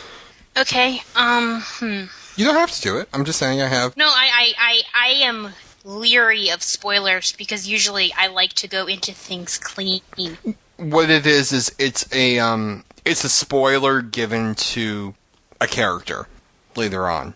So it's actually something in the plot line that you would just be getting a little bit early, but it doesn't. Okay, send it on over. I'm gonna see. All right. Um, I will send this to you, and then I will tell our listeners here after I send it over to you what I am sending. Now, I will say that you can recognize where this picture is taken, and that will clue you into what type of a scene this is in. Okay, save it and see it somewhere. File. Okay, is that the opera house? And there are five, five, five Cylons standing there, but they're whited out. No, I have sent to. Well, they're not whited out. I have sent to PS a picture of um, the final five in the opera house on the upper level, looking down, glowing white. I see. So there's five of them, and one is rather tall, and I one wouldn't is actually. rather pointy, and I I really wouldn't go with that. Just that's like the five pizza delivery guys that they. ah, okay, The final five are in some way connected with the opera house. I see. And so I shouldn't really be like trying to like find the shape of people. No, although there's actually a um, there's another scene that shows the glowing um, people there and um, standing before another character in some type of vision, and they had a um, like a pre- like a production behind the scenes photo op, and you could actually see the five people, and everyone's like blowing it up to see who they are. Like they actually got the actors in who play the final five to like stand there. It's obviously it's like the production people and extras, and you can't tell who the hell. Okay, so that's okay. Yeah, but It's like the um, the hand in there's a in the sorcerer in Sorcerer's Stone movie when there's a hand like taking the wand through to kill Lily. People were like, "That's Alan Rickman's hand. Snape must have killed Lily." Yeah, it's, it's not the same guy. It's like the hand from Titanic who's drawing Rose's breast. yes, which was actually the hand of James Cameron because Leo couldn't draw. Apparently, He, he really couldn't draw, which is very sad, but you know, whatever. can't you can't do everything. You can't.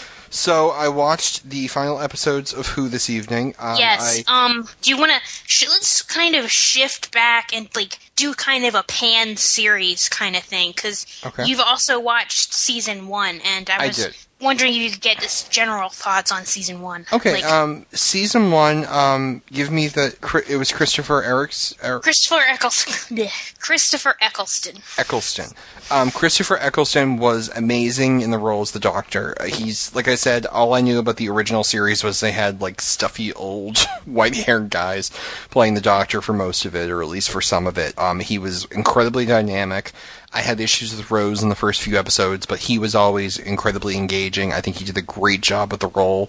Um, one thing I enjoy about Doctor Who, and just to um, put this out there as well, I'm a completist. So because I love Doctor Who so much, I'm going back and watching the old seasons, all 26 of them, for the for the ones that survived. I actually got my first DVD today, and I'm pissed because they put episode two on disc one, episode three on disc two, and episode one on disc three. So I'm watching this not knowing who the hell any of these people are because I haven't seen the introductory episode yet. Yeah, I I've seen.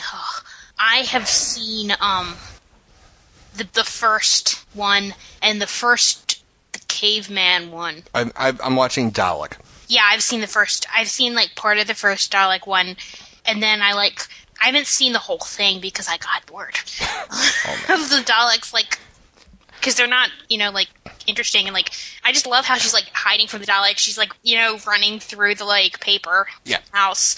And the Daleks are like chasing her, and I'm like, With the big you know, plungers on the they front should of them. they should be like flying after her and zapping her, and she- instead she's like hiding behind hiding in a closet. I'm like, that wouldn't work Yeah. if it happened today. They can't fly yet. Well, I watched the original Battlestar, and you can. It's it's so ridiculously campy, and they wear velvet. Um, there are some cool scenes, like I love when they go to Kobol and they're walking by the pyramids in Egypt, and they actually flew an Adama lookalike over to Egypt to walk next to a pyramid for one of the long shots, and they they walk through the lost city of Eden and stuff like that, which I thought were really cool points. But um, classic Battlestar. You know, you can pretty much. It has a cute kid and a robot dog. I don't know. Is it Boxy? It is, is Boxy and his dog. Uh, no, um. Boxy and the Daggit. Dalek dog. No, it, it's his Daggit. Dogs Oh. are Daggits, and his dog dies on Caprica, so they give him an electronic Daggit who can like. don't they? Think, don't you think they should have more important things to do than well, he's like, make- Lassie. He's like Lassie. Like in one episode, dog. in one episode, Galactica's on fire, and I think they send the Daggit through like the mo- like, the, the ventilating shaft. What is it? What is it, boy? Galactic on fire. Yeah, Galacticus Bill on- fall down a well. Well, he's not Bill there. He was just Adama there. Oh, oh, Adama that- and his son Apollo. That was That's stupid. I mean, who has? I mean, it's like is like Cher. Yeah. The whole entire society is based on having one name. Well, Adama's uh, name is actually well, his name is Adama. Adama is a Tauron name, which is a very poor colony. And when his uh, it was either his father, when his grandfather moved to Caprica, he changed his name to Adams, which is a more socially acceptable name. And his father um, changed the family name back to Adama. That's interesting. Fun fact. Um, but one thing I just want to say is I'm noticing because I'm obviously the big BSG guy. I'm noticing why I'm noticing similarities between the two shows, which show why I am growing on why, why Doctor Who is growing on me as much as it does. Um, one thing you'll see in Galactica is the writing is character based and it's idea based, but it's not at any point technobabble based. When it is technobabble based, it's usually poking fun at technobabble, but sometimes people miss the joke and they think it's actually, honest to God, technobabble. Um, if Galactica gets nuked in an episode, the writers are thinking, it's got a really thick hull. I could probably take it. Whereas on Star Trek, they'd be like measuring, you know, the inversion rate of the warp plasma just, and all this crap. It doesn't See, I love technobabble. but it doesn't. But it doesn't mean anything. I like, know, but I love it. and it. by the end of Voyager, there's like antimatter particles floating in the air, and the ship isn't blowing up, and that's ridiculous. But the thing I like about Doctor Who is you've got a guy in a phone booth, and it's bigger on and the it can inside. do freaking anything. It's bigger on the inside than it is on the outside, and he's got like a screwdriver with a with a blue light bulb on the front of it, and that's pretty much it. And you can take the TARDIS to 1879 and meet Queen Victoria. You can take it to the year five billion and twenty three. You can take it, you know, it can fight a Dalek fleet. It can not cross to a parallel universe because it's not strong enough. You can find it at the bottom of a mine shaft next to the devil. I mean, the, the the cool thing about the show is you can go anywhere and do anything, and it doesn't matter how much gas you have. It doesn't matter, you know, whether it's a full moon out. It's it's it's endless possibilities of storytelling. And the one of the best episodes of the first season is Father's Day. I believe I got the title right. yes. Where uh, Rose saves her dad. And I'm trying to figure it out at first because it's time travel, and it's like she went back in time, and then she went back in time again, and she saw herself, and the first version of herself disappeared because the second version of herself changed the timeline, so the first version of herself never would have gone back in the first place. Well, it's because it's because when you do when you change something like that, their little pocket got sealed off. I think I've always thought that's why the first Doctor and Rose disappeared. I It's took it that they- the I took- little piece of time where Pete Tyler was alive for forty five minutes got sealed off from real time. The way I took it was that because Pete Tyler didn't die, Rose would never have had reason to go back in the first place. That's also true. But then why would she still? Why would the Right. See, but there is a Rose still there. Yeah, So go I back in time and save your father's life, and if your father lived, you never would have gone got- back in time. Yeah. They got um, sealed off. the coolest thing about that episode, now there was great character moments with Rose and, and, and holding her dad and he dies, and, and really great strong I stuff. there. loved how they how it it changed reality, and you can tell Rose remembers both realities, and you can tell that after a little bit of prompting, Jackie kind of does too. And the thing that was really great about it, the car kept appearing and driving around the church. Right, and that's how. And then Pete, God, I'm gonna start crying. This this episode gets me every. If you haven't seen it, if you're listening, if you haven't seen it, without um, sobbing my eyes out, and if you haven't seen it, Rose um, goes back in time to watch her dad die. He got hit by a car when she was six months old, and she can't do it, and she charges out into the street and she knocks him out of the path of the oncoming car. And because she changed the timeline, these giant dragon type creatures show up and they start killing everyone because they're they're they're cleansing the timeline because it's been disrupted and they're killing everyone on the planet. So they're all hiding out in the church where uh, Rose's mother's friends were getting married that day, and her dad was on his way to the church. She was getting a wedding gift, which is a really ugly vase, if I recall. And they're all hiding out in the church because these creatures can't get inside or whatever. And the car that was supposed to hit him keeps rematerializing, and all and it keeps almost hitting him all throughout the episode. And then it keeps appearing out of thin air and driving around the church. And the driver is throwing his hands up in front of him like he realizes he's about to hit a pedestrian, but there's no one there. because And it's, that little pit bit from the minute that he was about to get hit. and it's the timeline like trying to reset itself somehow or it's like if you're in one of those uh, if you're playing like you know like an arcade game or whatever you know like when you take the when when the little sim character gets stuck and you, he can't walk out of the room because you're blocking them and he just keeps kind of walking in place until you move out of the way it was like one of those it's like the timeline is just stuck Yeah. and it keeps trying to reset itself and i just thought that was the coolest idea for an ep- i just even It's- just it take- is- yeah it was so like, good I told him before he watched it. I told him this is the one I always tell people if they still don't get it by then they can stop because if if Father's Day doesn't get you, nothing will. right i just thought oh oh ps come hug. no, the Father's Day got my dad. He he wasn't like he wasn't liking it at first, but Father's Day is what made him stick with the show. I just want to point out we're having a beautiful moment here. P.S. of myself right now. It's late. We're having beer. It's it's a lovely Poufwanian moment, and I'm just very excited about it right now. Um, the moment that got me at the end of the first season was um, when the Doctor is stranded in the future and he's about to die, and Rose is going to stay with him and fight with him, and he tricks Rose into the TARDIS and then sends the TARDIS back oh in yeah, time. that that that gets me. Like, And, Ro- and Rose will ha- and Rose is and she's she's trapped in the past. She doesn't know how to drive the damn thing, so she's stuck there. And the doctor's last message for her is just let the TARDIS Let the TARDIS die. and let it die. And you have her go back with her mother, who's grateful that she's back and is is very grateful that the doctor kept his word and sent her back. And she goes out with her mother and Mickey to a restaurant, and they're debating, you know, the new pizza place. What do they serve? Pizza. Oh, it's like this is my life now.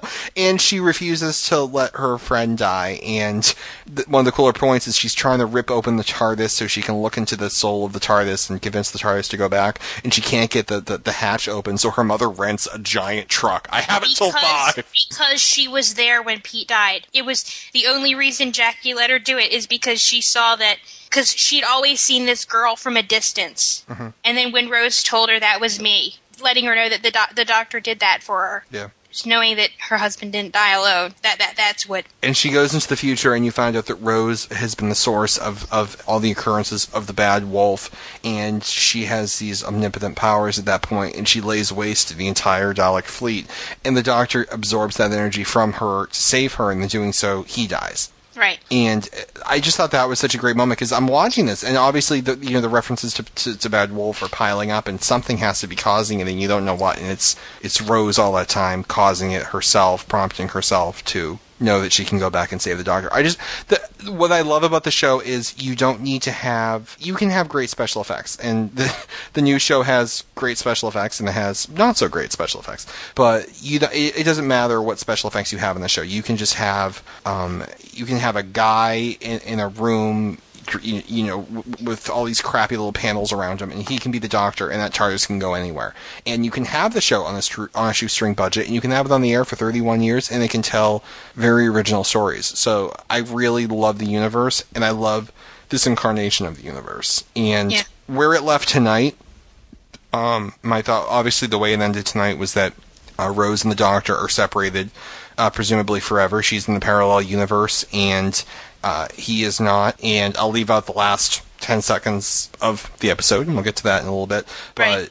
um, my thought on that was, through the first season, Rose grew on me because by the end of the season, she was less of the um, really two dimensional kind of you know wishy-washy character and she actually became very comfortable in her role as the doctor's companion i thought they did a great thing with her showing you know I, i'd imagine they've had 30 companions by now and i don't know anything about any of them except sarah jane but I love the fact that one of the one of the things they tackle with her is what's it like to be the doctor's companion? What's it like if that ends someday? Mm-hmm. You know, it's such an amazing world he lets you see. Is he going to abandon you like he did Sarah Jane, or is she, is she, is she going to be there forever?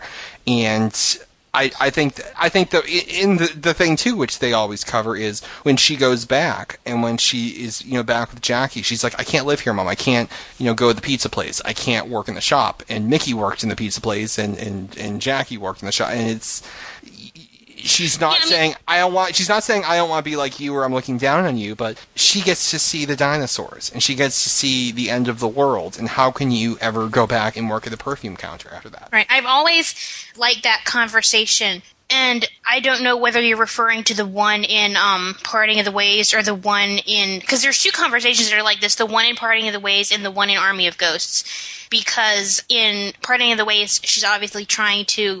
When Rose has come back, and Jackie's, well, at least I'm just glad that the doctor sent you home so that you're safe with me. Mm-hmm. And then in Army of the Ghosts, after Rose has basically made the decision to stay with the doctor forever, and then you get the there's going to be some woman in 40 years time in in a marketplace on an alien world and she's not going to be Rose Tyler. And seeing how she basically just I mean she's ready to, to ditch her mother and stay with the doctor That I was actually watching it with my wife, and that was one of the things that she didn't like about Rose. That because she's been watching all you know the first two seasons with me, and she really loves the show, and she and she does like Rose. But one of the things that bugged her about Rose is Rose is re- it, you know never gives Mickey the time of day that he's deserved, and she would have ditched her mother right there. And what I was trying to impress on her is you never have to make that decision usually in real life, unless you're in the witness protection program or something. You know, okay, here's your mother on your left and here's your husband on your right. You have to say goodbye to one of them forever. Who's it going to be? You Yeah, usually don't have to make that call, but do you, but it's common to say, you know what, your your parents are your past and your mate is your future, and that's not a perfect example, but that's the decision that she made. and it is it's something I mean it's arguably it's something she decided a long time ago. It's something she decided during Parting of the Ways. She just didn't have to leave Jackie forever during that episode. But if she had had to she would have. I mean cuz she I mean cuz Jackie let her go. Right. And that was, and obviously she didn't get to say, you know, goodbye to her mother if that were the case, but there wasn't time to say, to do a lot of things. Um, but I, I could see her making that decision, and I could honestly see her being the woman on the alien planet in 40 years and not being the Rose Tyler that Jackie knew, but I could actually see Rose being okay with that. yeah And the one question I have from a plot reason is why did um, Pete pop in at the last minute there to save Rose and then pop out again? I think he did it for Jackie But how did he? So did he? Obviously had no idea that she was about to fall through. Yeah, he had no idea what was going on on the other side, but I think Jackie was so upset that she had Okay. gone back, that he was going back to, you know, drag her back. Be it, you know, if she was like walking Right. away with the doctor back to the TARDIS, you know, he would have dragged her back. And because she was falling, he caught her.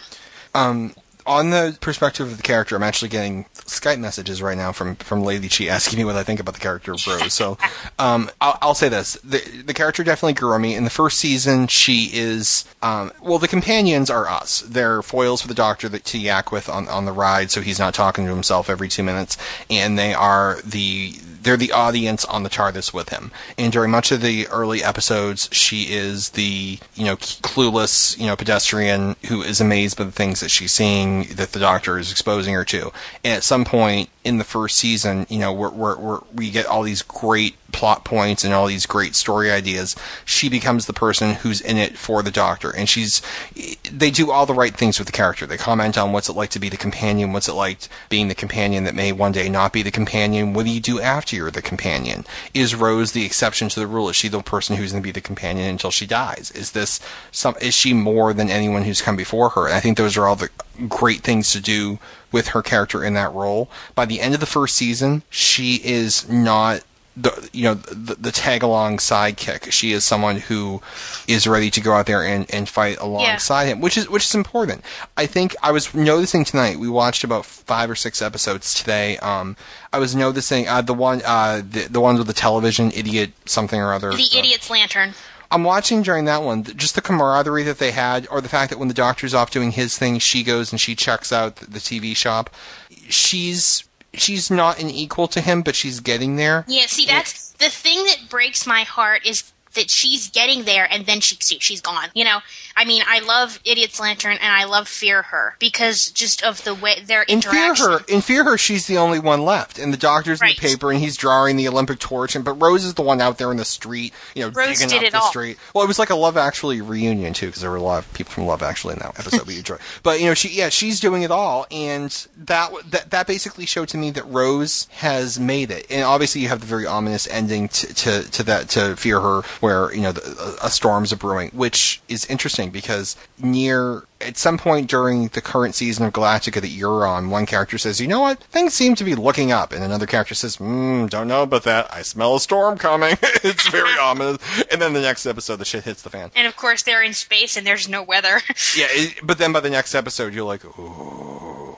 But I will- I um, will and oh, I was gonna say. But what I just you want to say is, I think that they got you, they had to make a choice with those two characters. They either needed to hook them up or they needed to separate them. Right. If they had kept the level of camaraderie that they had in those last four, five, six episodes, and they just kept going for like another season, another season after that, it would have gotten old because it became, so they needed to go somewhere. And I think the fact that you know Billie Piper probably wanted to do other things and, and, and you know various reasons, I think that it went the perfect length. She had that great relationship. Eh, it didn't, but then you have the danger if you hook them up, then it becomes you know like like Rhoda or whatever. It's after they hook up, it's not interesting anymore. It, it, you you reach a level where you either need to just end it now and do it brilliantly, or you need to hook them up and, and, and really do well, or else you can destroy the entire premise. Right. I think it, I don't resent Doomsday as much as I used to. I mean, I was telling Ryan before we record, started recording. I think Doomsday, I might have cried almost as much as Deathly Hallows. You know, like sat and cried for like an hour afterwards.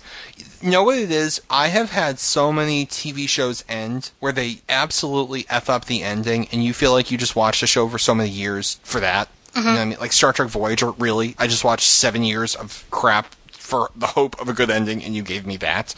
Uh, there's shows that are really bad. I, I will say Galactica has an incredible ending. I don't know anyone who um, didn't like it. The only complaint I've ever heard about the ending of Galactica is it wasn't specific enough. It was vague in some areas, and I believe that you know being vague is, is the best thing you can do in some situations. So it's universally seen as a great um, ending to a show. Um, other shows I've watched, they've had good endings, but not epic. I think you look for something that you're always going to remember. I will never forget how season two of of um, Doctor Who ended. I will never forget how season two of Farscape ended because Farscape had one of those really emotional, um, you know, ratcheting up the, the the volume endings as well. I think it ended at the perfect time. I think you got all the mileage you were going to get out of the Rose Doctor story without advancing it.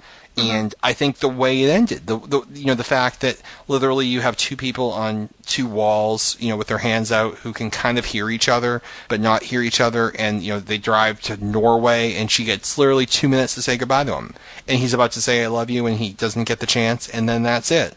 And how do you go on for the rest of your life? Knowing that and, and that's just the perfect ending. It's that just ultimate separation and you know they'll probably never see each other again. And i honestly i don't know if billie piper comes back and and i don't want to know mm-hmm. but I, I just thought it was it was a great ending because i don't know if they could have taken it further and i don't know you know what you have two characters like that and you hook them up oh that's great and you all look at them aren't they cute and and it just kind of ends and you're like okay well Yeah, that's that's definitely valid, and you're even making me realize things now. So, Va- Ryan, you're a very valuable person to talk to because P.S. digs me. Are you hearing? Ladies ah. gen- I am valuable. because I mean, I'm like I just said, I have come to appreciate. I mean, I still do not like rewatching Doomsday. It still pains me greatly, but uh, I've come to hate it less, and I don't think. I think it was, you know how there, there's a good kind of hate and a bad kind of hate. Like I Yeah. hate it because it of what it did to me, but I don't think it's bad. The only other way they could have done it is to have killed Rose off. I thought she was going to die. As she was falling, I was absolutely positive she was going to die. Well, I'm sorry, but she was actually saying this is the day I died, so like you could tell something bad was it was ominous. But um, And the thing that breaks my heart is that when you go back and you watch it again and you realize the scenes of her getting on the bus and all that stuff, all that boring stuff, is in Pete's world. yeah, It's her getting on the bus. It's not. I always assume that it was like a flashback to for before she met the doctor, but that's showing what her life in Pete's world is like. Yeah. Well, she because she works for Torchwood. She, she before she she doesn't work for Torchwood at the point that it, it ends right now. She's She's, about to to. work, which is She's good. working in the same shop she worked in before the series began. The the ways they could have ended it was they could have sent her back to Earth to live out a boring existence, which I think would have been kind of tragic for the character. They could have killed her off doing something heroic to save the Doctor, which would have been more heroic for the character. But how many times do you see the good guy get killed off because the actor wants to leave? So it wouldn't have been. Yeah. You, you'll Yeah, never I mean- forget. you'll never forget that moment with them stuck on opposite walls with no way of getting back to the other side. And I think she is like, even you don't know whether or not she's coming back, and I'm not going to tell you.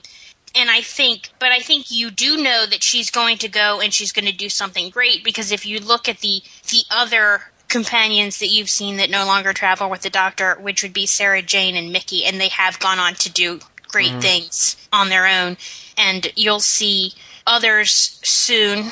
Um, like The only thing I would have liked to have seen, and maybe it comes up, is I would have liked to have had. Well, you could have done it easily because you had her monologuing, much like I do, uh, the, the the entire goodbye scene. I would have liked to have seen her like write to him every day and just like save the leathers or just do something so you don't think that she's gonna forget about him, which you know she won't. But oh, she won't. yeah, you would have liked to have seen that. But you know what? If you never see Rose again, I think that was the perfect ending to the character. And of course, you have the last 10 minutes. I'm looking at Danielle. I'm like, okay, whoever the new companion is, I think it's kind of like when you have like the best secretary ever and she leaves and the new secretary starts and you're going to be like giving her the hardest time ever because you liked the last one so much. Well, I will actually say they could not have done that better because God, everybody is sobbing their freaking eyes out, and then you have you then you have the fantastic Catherine Tate going, "What? What the hell is this place? Just This just is awesome." Well, I'm looking at Danielle. I'm like, I, f- I pity the next schmuck that gets his companion slot because they are going to haze this person. Because, like, can you imagine how well, uh, like, it's seriously, it's, it's, ter- and then you look over and there's the woman in the wedding dress. Who the hell are you? Who the hell are you? What, what, what? And Danielle looks over at me. I wonder if that was her. You- She's like, do, do you want a little spoiler? Babe, this would I'm be the spoiler you got if you bought the DVD box set. I'm assuming that's her. It's not. Oh, really? Yeah, she's a one-off companion for the Christmas special. Oh, okay. And Well- so the, the actual season three companion is not her. Okay, well, that, that, that's fine. I, Yeah, I'm just that's not a big spoiler because obviously the person on the front of the DVD box set, if that's what you had instead of watching it on Netflix, is some someone else. Okay. So, um, Um, so yeah, so when I got to the end, I, I thought that you know what, life will go on, and I would rather them do two perfect years with Rose than right. try I think drag it on. I, I definitely agree with that. I'm glad they didn't let it go on too long because I think one of the worst things you can do is let it go on too long. Right. I do resent that we got Love and Monsters as like our last one. we could have had one more story with the Doctor and Rose being awesome. We Which got one was Love and Monsters? I've watched seven episodes. So. Elton, the one that had, did not actually have the Doctor in it. Oh, the Moaning Myrtle. Yes, where Moaning yes. Myrtle was um, a tile that was doing inappropriate things to this guy. Yeah. Well, Um, it, was the, I- a- I- it was the angle of when he was holding the tile too. Yeah. Ooh. Um, see, I don't like that episode because it wastes a spot. You know, like I think it's I think it's really random and stupid. Well, I will tell you this. In the middle of season three of Galactica, the producers sent a note to the showrunner saying, We want more episodic episodes. Oh. We want to bring Oh, oh, So th- there are some really oh, God, Knock- God, God. some The of them are all- last some thing of them- I take is more filler. I hate. I mean, because I mean, this thing it kind of had interesting filler, but I don't want filler in a show Did like you- this. I mean, did- did you bang, already bang, get- did- bang. Did you already get Scar? You had Scar in season oh, two, right? that was awful filler. And freaking Black Market. Black Market. Well, it's That's bad when you're listening. filler episode I've ever seen. when you're listening to the official commentary and, and the producer's like, I'd like to apologize for the following episode. Well, actually, Love and Monsters is the worst filler episode I've ever seen. Um, Black Market is number two. I don't know if you get. Well, there's an episode called Torn coming up that is pretty bad, and there's actually a really bad plot error in the episode, and you can actually fix it in your head by it. Basically, it implies that that Adama took command of the Galactica a year before the miniseries. Which Oh. makes absolutely no sense because uh, in the beginning of the miniseries, all these people were coming up to him saying, It's been wonderful serving with you for the past three years. Yes. And then some people are saying, I've served on this ship with you for two years. So you can't just make the assumption he took everyone with him from the old ship. So you have to, in your mind, think they're saying six years. You know, he was in command of Galactica for six years, and then he was on the other ship before. But there, there's some canon mistakes, and th- the middle of season three kind of bottoms out, and then they Okay, pick it thank you. And, the, I, and I, I actually I appreciate the warning, and I'm going to tell you this before she Uh-huh. gets gets to you. But season three is really not their best work okay. for parts of it. There's there's a really it kind of does bottom out. And what is it with season three? Well, This the thing always- with, it's, al- well, the thing with always Galactica season is, three. Well, part of it too is you have a really big season ender, and you have really like you, you you have you know very expensive location shots now for the beginning of season three of Galactica, and it, when you see the next episode, you will tell that they spend like most of the special effects budget for the season in Exodus Part Two. Um, there is the okay in Star Trek they have something called the Picard maneuver. In Exodus Part Two, they have something that you could call the Adama maneuver. You will know it when you see it, but this is the most is the cool is probably the coolest tactical advance you have ever seen a military commander take, which I think is just awesome. Yeah. So Season three of Doctor Who is um I think this would be I mean you're watching it streaming, but I just actually have just like looked it up in the little booklet and disc three is really not that good. Just skip just three. Don't well you can't skip it because I remember I was even asking Chi because I think I was watching season three and I was very very ill and I was like Chi can I please skip some of this crap and she's like let me think about it and she never said anything and I was actually sick so I stayed home and I watched all of it in one day but um All right, I'm watch- I'm looking at season now. Let me just say this: season four of Galactica is solid because everything is building towards the finale. And the cool thing about season four is they had the writer's strike in the middle, so they did season 4.0 and then they broke. And then he had in his mind his prospects for how he wanted to finish the show. And because they had so much downtime because they couldn't film anything, he rewrote the entire thing. And he has said, "Here's how I was originally going to end it." it sounded god awful. So it's actually, but what came yeah, out, I think, was really season good. four of Doctor Who is very solid.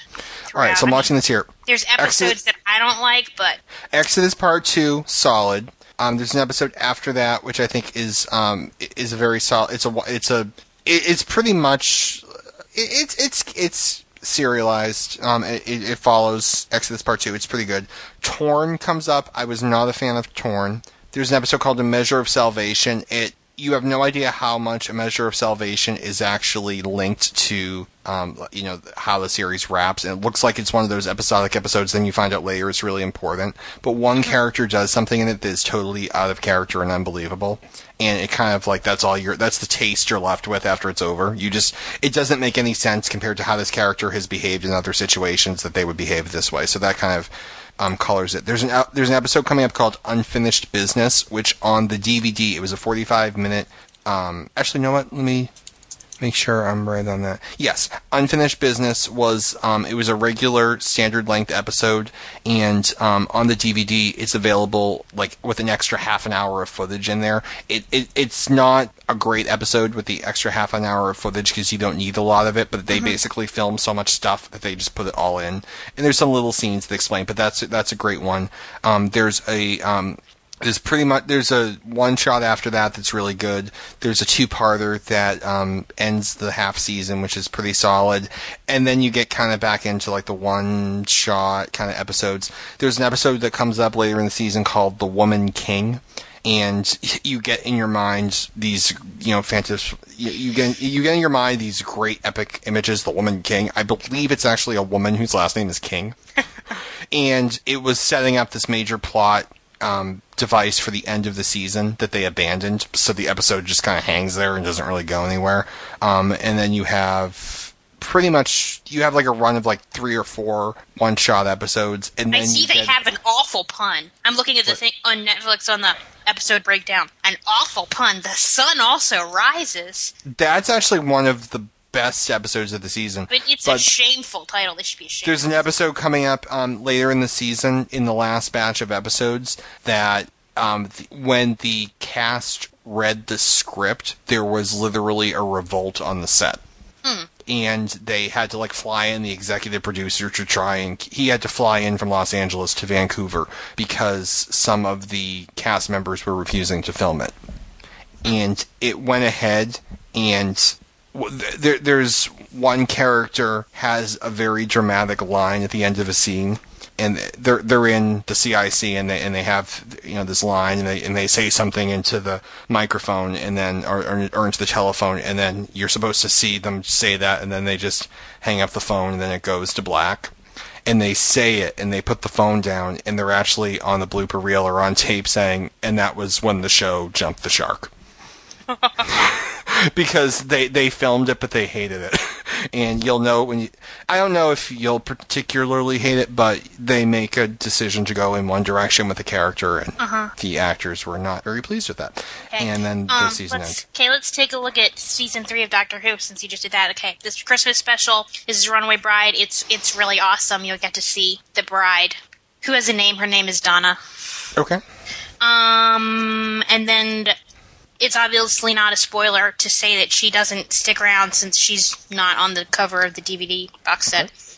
So that the first regular episode is Smith and Jones, which is really good. The Shakespeare Code and Gridlock, which aren't aren't the best, but they're pretty okay. But then disc three, we're getting into kind of scraping the bottom of the barrel here.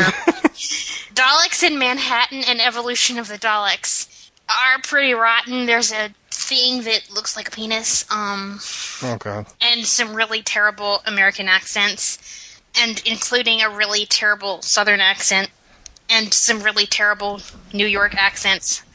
It sound like it sounds like Mike. I mean, if Mike didn't have a New York accent, if you've heard Mike's imitation of Keza, it sounds Oh, like they, they it sounds like they had Mike dub these episodes.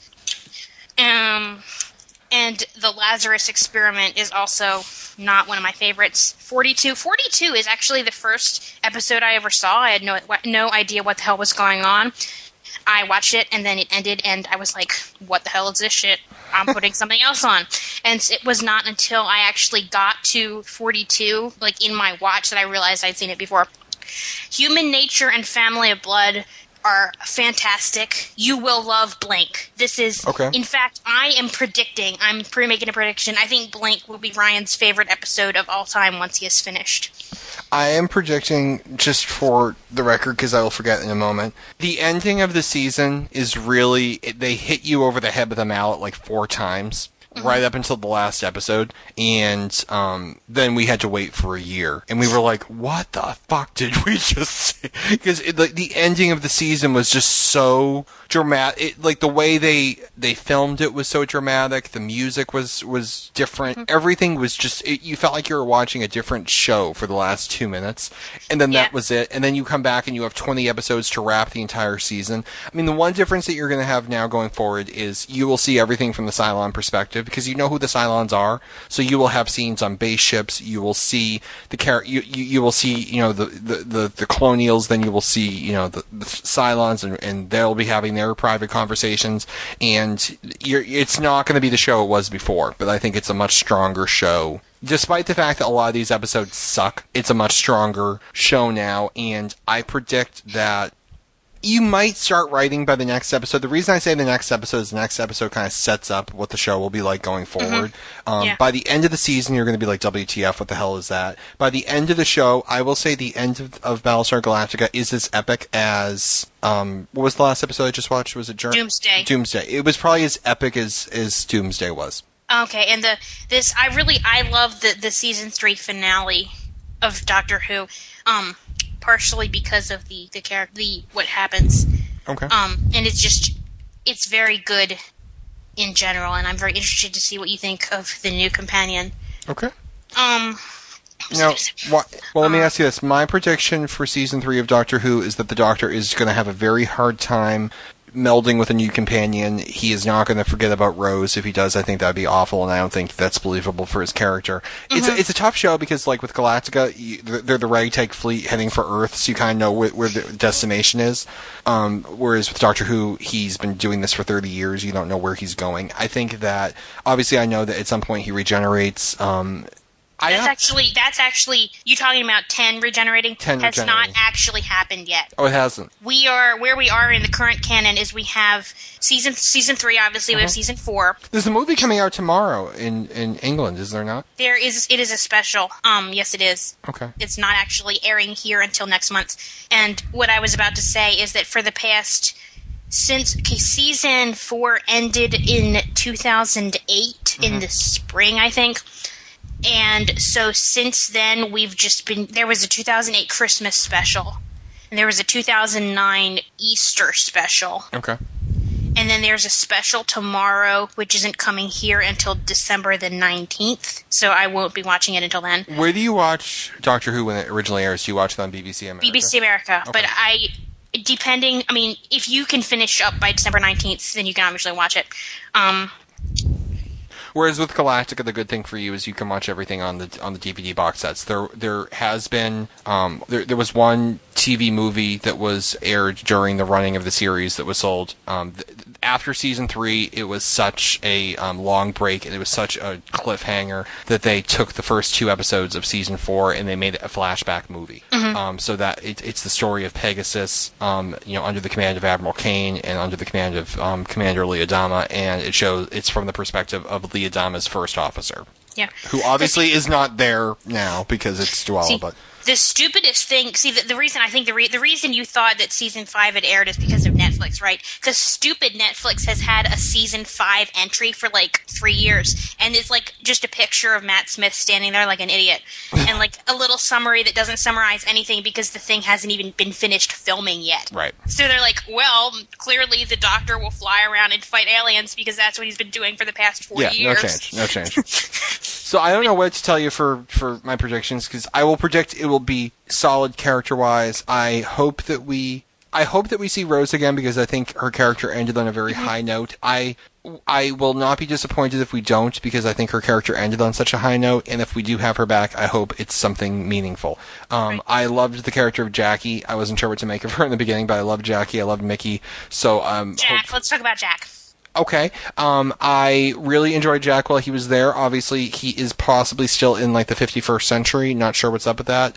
Right. Um, he is possibly they possibly left him to you know, take take the world back from the cable guy. He take the world back from the cable guy, and I, I liked him. I mean, I hope we see him again. Um, I, I believe. adore Jack. He Yeah. is my favorite character by far. he is my Harriet Jones MP for Fly. Del- no, what pissed me off about that? He's joking with her. Hey, Harriet Jones, MP Flydale North. How'd the election go? Won by strong majorities. Good. Like they're buddies. They're friends. Yeah, and then Not you so know, much, see not the thing that drives me nuts about Jack is like you were saying, they're buddies, they're friends, and then Rose comes back, and the doctor is like, "Oh, Rose, you have become the bad wolf. I must kiss you, and then I must carry your limp body into the TARDIS and immediately take you to safety without waiting to possibly see if Jack was alive." Did you see the way he? She just said limp right there. Your limp body. Like Because she was like, I mean, she was like all dead and stuff, or not, was- not dead. And so like Jack is like, hmm, I've just woken up from being dead. Jeez, I wonder what the hell happened. and then he hears like the. Does that remind you? It's um the the it's the I mean- season one finale. It's either the season one finale or the season two opener when um when uh, Sharon Agathon escapes on Caprica in Starbuck's Raider and Starbuck's like bitch stole my ride. Yeah, see exactly. It was If you can imagine how Kara and Helo felt as they saw the raider flying away. times that by five million, and that is probably how Jack felt. I just have to point out at my wedding, Jen Classic was a bridesmaid, and Jen Classic was the entire game plan was I had people coming up to stay at my house, you know, for the wedding, and Jen was buddy buddy with our maid of honor. She knew her from visits to New York, so Jen was in the crash with the maid of honor. And it turned out I picked up Jen from the airport. We had plenty of room, so I'm, I'm like, why don't we just hang on to Jen, and my mother can drive her back to the airport because my mother really bonded with Jen, like daughter she never had type of bonding. My mother left Jen at the inn where we got married, like left her there, like lights are off. It's a dark abandoned road in the middle of nowhere, and my mother drove off and left Jen behind. So Well, I, that's the thing. kind of like the That's same thing. Yeah, it's like Satellite Five. Everyone else was dead. Everyone else had been killed by the Daleks. So Jack is, you know, standing in the inn. The lights are off. Ryan's mother is driving away. Ryan's mother left Jack behind. Right. Which I can totally see her doing, so it worked out well. So, um, okay, your predictions for season three. Where will season three end? Season three will end. How about? Hmm. See, it seems like both seasons have ended where they found a planet. Okay. So maybe season three will end where they found another planet. Okay. But then again, maybe they also won't be fooled by this ruse any longer.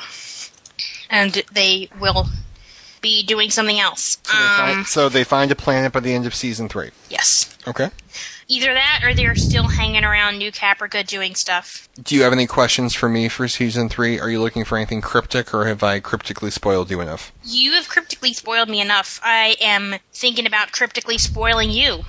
Okay. Season three, like I said, has a new companion, and I think it's not really a spoiler to tell you because you actually you predicted the Doctor is having some emotional issues. Um, someone from before, and I'm not going to tell you who because it could be Harriet Jones, it could be Adam, it could be the man that worked on the street in Fear Her comes back. Okay. Um, let's see. Also, obviously, I, I do. I need to tell you, there's another buzzword that you should be paying attention to. No, but I'm sure I will find it. Although, Yeah, wasn't it- there an episode where there there wasn't a buzzword? Was was it the fireplace episode that only I liked? That there was no torchwood. The fireplace episode had no torchwood me- mentioned, right? I don't know if. Oh, now you're making me think. Okay, not every episode I think has a buzzword reference. Because um, let's see. I need a list of the season two episodes. Well, I will tell you this: for season three of Galactica, off the top of my head, I can think of three people who die. I can tell you that people in the main credits die. Um, I can tell you that the season ends definitely on a WTF note. Although season one ended on a WTF note and season two ended on a WTF note, so season three, guess what, will end on a WTF note. Um, Oh, also keep an eye out in season three, or going forward. There are still spare bad wolves because she scattered them even to places they hadn't gone yet. so they'll still show up. Yeah, That's I think that's great that they didn't Yeah. make it like a one shot wonder and that it keeps recurring during. right. Um, now I'm trying to think of where there was a Torchwood. Um, obviously there was a Torchwood in Christmas Invasion. Don't think there was a Torchwood reference in New Earth. Torchwood obviously was the whole point of Tooth and Claw. I think there was Torchwood in School Reunion. I think when like Mickey was hacking into the files, there was like Torchwood. Oh, can I just say I love the part we are in a car. Yes, yes. We are in a. We are they, in they left car. Mickey in the car and they told him to crack a window for himself. So bad. Um, the girl in the fireplace. There, you're right. There was. I don't think there was a Torchwood episode. But I love um, that. I love the plot line of that. I know you Yeah. guys didn't like it. Ship I just have issues with the, the the character, just the way the character trajectory is going for the Doctor. It doesn't make any sense for him to be like, "Oh, Madame Pompadour," you know. I did like at the end that she was the name of the ship. Yeah, I liked. I did like. See, it's like on some level. See, like I keep saying, I liked that episode before I shipped Doctor Rose. Right. So I can see how it is a good story. Who do you ship right now? You were telling me earlier you ship Laura Tom Zarek. Haha. I kind of do. I kind of I ship Laura Bill and Laura Tom Zarek. And Well, like, I- Laura and Tom Zarek are now in speaking I- terms with each other, whereas she wouldn't even shake his hand when they first yeah, met. but I I think they could I think they could be awesome. Well, they they definitely. I, I did enjoy the fact that when the Centurions were about to open fire, he pulled her back from the front and tried to shield her. Hmm I love that. I think that's what made me that's what made me ship it. Wasn't there a point where where the chief was kind of freaking out and Tigh almost like had to slap him? so like, Yeah. calm down. Yeah, I mean, ta- um, the chief. I mean, well, his wife just got kidnapped. Well, I know, but he's about to be killed. like- I mean, I think I can be. He can be forgiven for being. I love. I love how Saul tells him, "Stop forgetting the last thing your kid needs is man owned for parents." like that. That is what makes the chief snap out of it. Not the thought that Cally will die, not the thought that he himself might that? die. Like, it's last the fact that his child might be left to be raised by Ellen and Saul.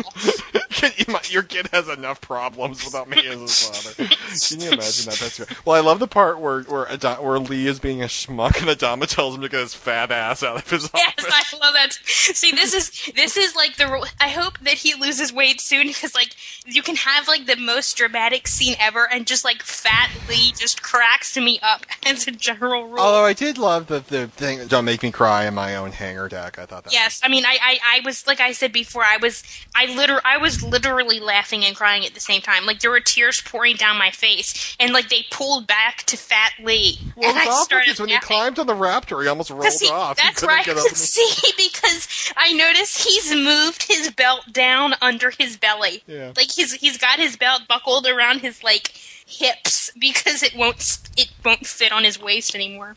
So with Uh, that, why don't we um, end here? Because I think I'm actually going to go and watch some Battlestar Galactica. Maybe PS will join me. Maybe we'll record it and release it. Oh yeah. Why not? Hey. So, uh, with that, I am going to be jumping into Doctor Who season three or season twenty-nine, whatever the hell we're calling it, and I'm also going to be watching the original ones with the old guy with the checkered pants, which are like up to his nipples, which I think What? Oh yeah. well, Um. Well, we'll talk about this later. We'll talk about it later. So, um, with that, hopefully you've enjoyed our uh, geek session, and I believe we'll have more sometime around Yeah. Crossroads Part Two and Yeah. whatever the hell ends Season Three. I think we'll be Yeah, I think we should do this again since we're now now we're like in sync We're- because we're- you've watched two entire se- seasons and so have I. So we're we're synced. and PS both, and I, both shows have four seasons. we tight. Like we're doing the fist bump thing Uh-huh. that, that that the Doctor did with Mickey when he saw him. Also, which Michelle and Barack did after he clinched the nomination.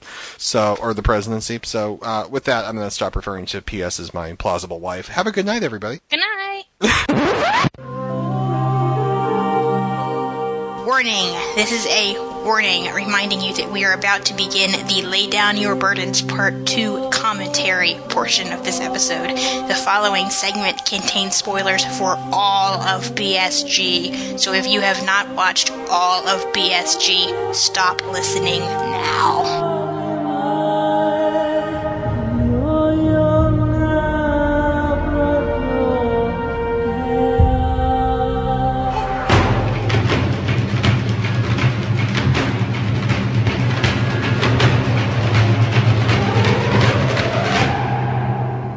And welcome back to the Poufwa Exchange. This is Ryan. This is Matt. This is Richard.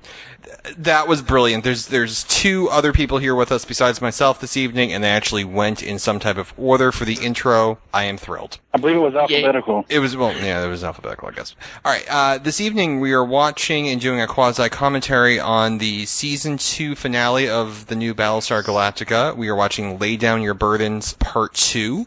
Uh, this was actually uh, Matt's suggestion that we get here and do this exchange episode. Um, he he considers this to be, I, I think I'm quoting you right here, one of like the most. I don't know. What do you think about the episode? Why doing I, episode? I think it's one of the most well written episodes in that how much it changed the story and how much you know it, it there was a point when it got boring just to see them going in space over and over and yeah it's true that uh, they would face all these challenges, but it, it's nice to see that there is another side to the story and that we get to see more. And we didn't really ever get to see them living on a planet like that again until the very end of the season, our uh, series, when they came back and we got shots of Caprica before the fall. Right, exactly, and which I thought that. Well, no, we'll do that episode too because I have a lot to say on that one. So what we are going to do as we discuss this tonight is we're actually going to uh, turn on the episode. Uh, this is Perfect Weekly's you know sister podcast, so of course we have no idea what we're doing. So we're going to attempt to all at the same time start "Lay Down Your Burdens" Part Two. We won't, but we'll try anyway. So we're going to go with the old three, two, one, click. We are going to click when I say click, so it's three, two, one, click, and then click your. Click on click, right? We're going to click on click. We're, we're going with it with, with click on click. So I mean, uh, these, these directions are difficult. I- th- th- we've done this eight times and we still can't get it right. So I just so everyone knows here, I am on my um my menu here, and I am highlighting "Lay Down Your Burdens" Part Two. Same for me. I'm over the play button on BS Player where I have the file pulled up. And of course, I accidentally just hit the button, so I am going back to the main menu because I've already managed to screw the damn thing up. All right, so "Lay Down Your Burdens" Part Two. Three, two, one, click. The old style And intro here. What I enjoyed really about BSG is that, um, like, like all the time, like with a lot of shows, they get into a very familiar habit where they have the same intro to every episode, and there's like a uniformity to the series. Even with like the second to last episode of the show, they were still redoing the opening credits and they were re focusing everything. You know what? I have to say, just so we can know that this went wrong really fast, is I don't have the intro. Hit pause. I'll tell you when to keep going.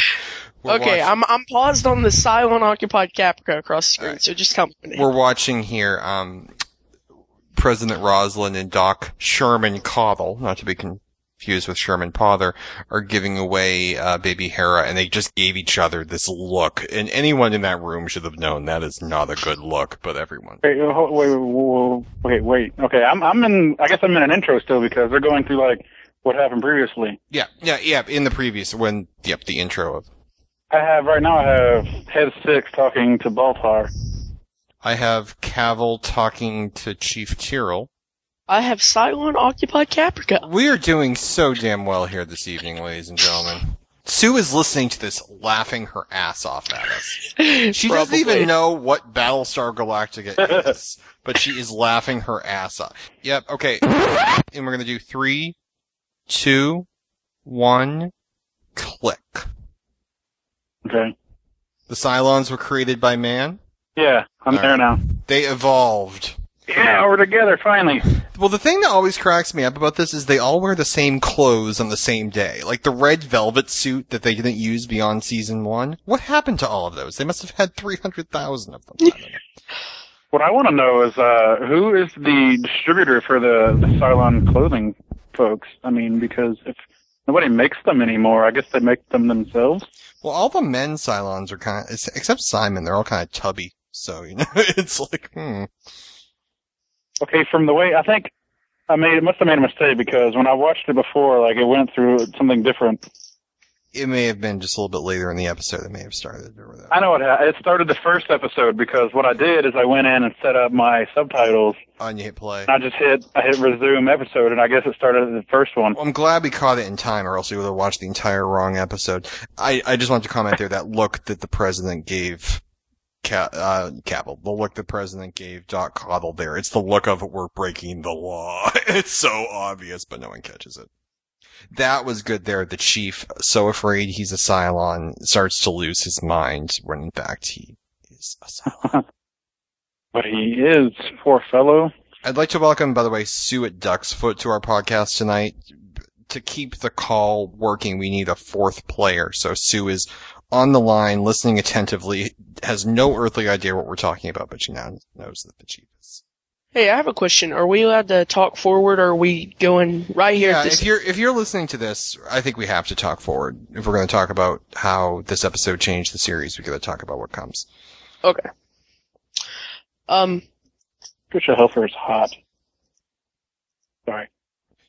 Well, I think I, I think especially the chief part right here, where he's worried about him being a Cylon, is so ironic uh, to the ultimate end that he comes. Well, it wasn't planned. It wasn't planned at all, which I think is one of the great way. Well, it's it's half luck and it's half talent the way they write these things because Ron Moore had that piece on the table and he took advantage of it, which makes it look like it was foreshadowing, but he could have easily not have um used that. One of the things which um will be in the next episode that we're not going to watch this evening is that it's actually um a number five. It's a it's a Doral who um plucks out uh Colonel Tigh's eye. It would have been I think better in retrospect if they had it be um they had to be Brother Cavil who did it. Oh yeah. So we're here to talk about this episode. Hey, have you guys have you guys reached Cylon occupied Caprica yet? Nope, we're actually uh we're we're going through the intros now.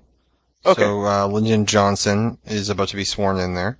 Forty nine thousand five hundred and fifty. I think that is the highest number that we will see for the rest of the show. We drop down to like forty one in the next episode. Uh you're gonna get ready to go here. We're gonna be starting scene one in a moment. Okay, just give me a call out when Go you see the now.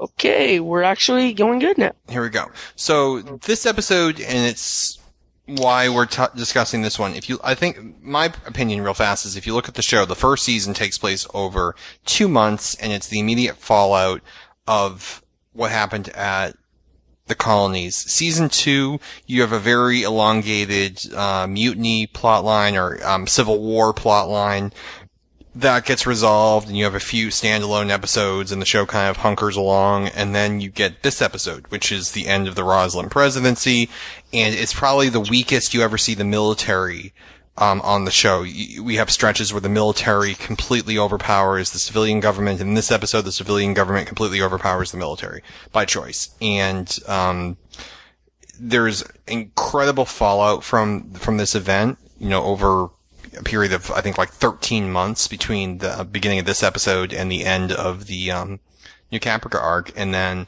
after that, the show kind of hunkers along until it reaches its natural conclusion. So I think this is the biggest, most dynamic shakeup and You know, like I have to say though, uh, uh the scene in front of us, um, this scene with Chief, Chief has always been one of my favorite characters. I, I actually, when I first watched the miniseries, I didn't like him, but this this uh, plot line with him beating up Cally because she wanted to, or he wanted to kill himself and she stopped him, made his character a lot deeper, in my opinion, and what has helped move him toward what, in, in my opinion, is one of the best characters in the series.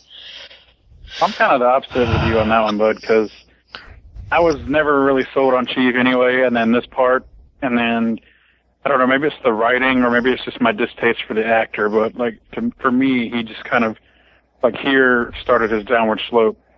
Personally, for me, I just have to point out this is like one of the worst cases of battered women syndrome you've ever seen. He beats the crap out of her, and she's like, "Will you marry me?"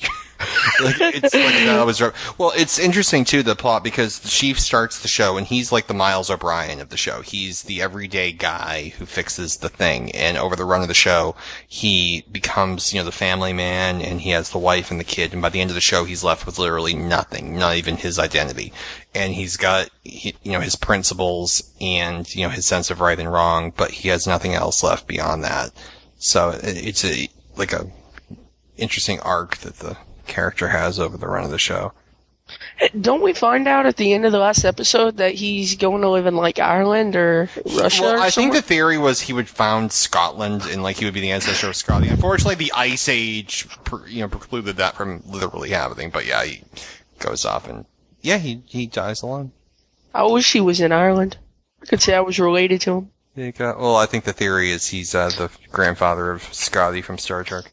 Yes. Anders, the uh, oh, yeah, go ahead. return of Anders here.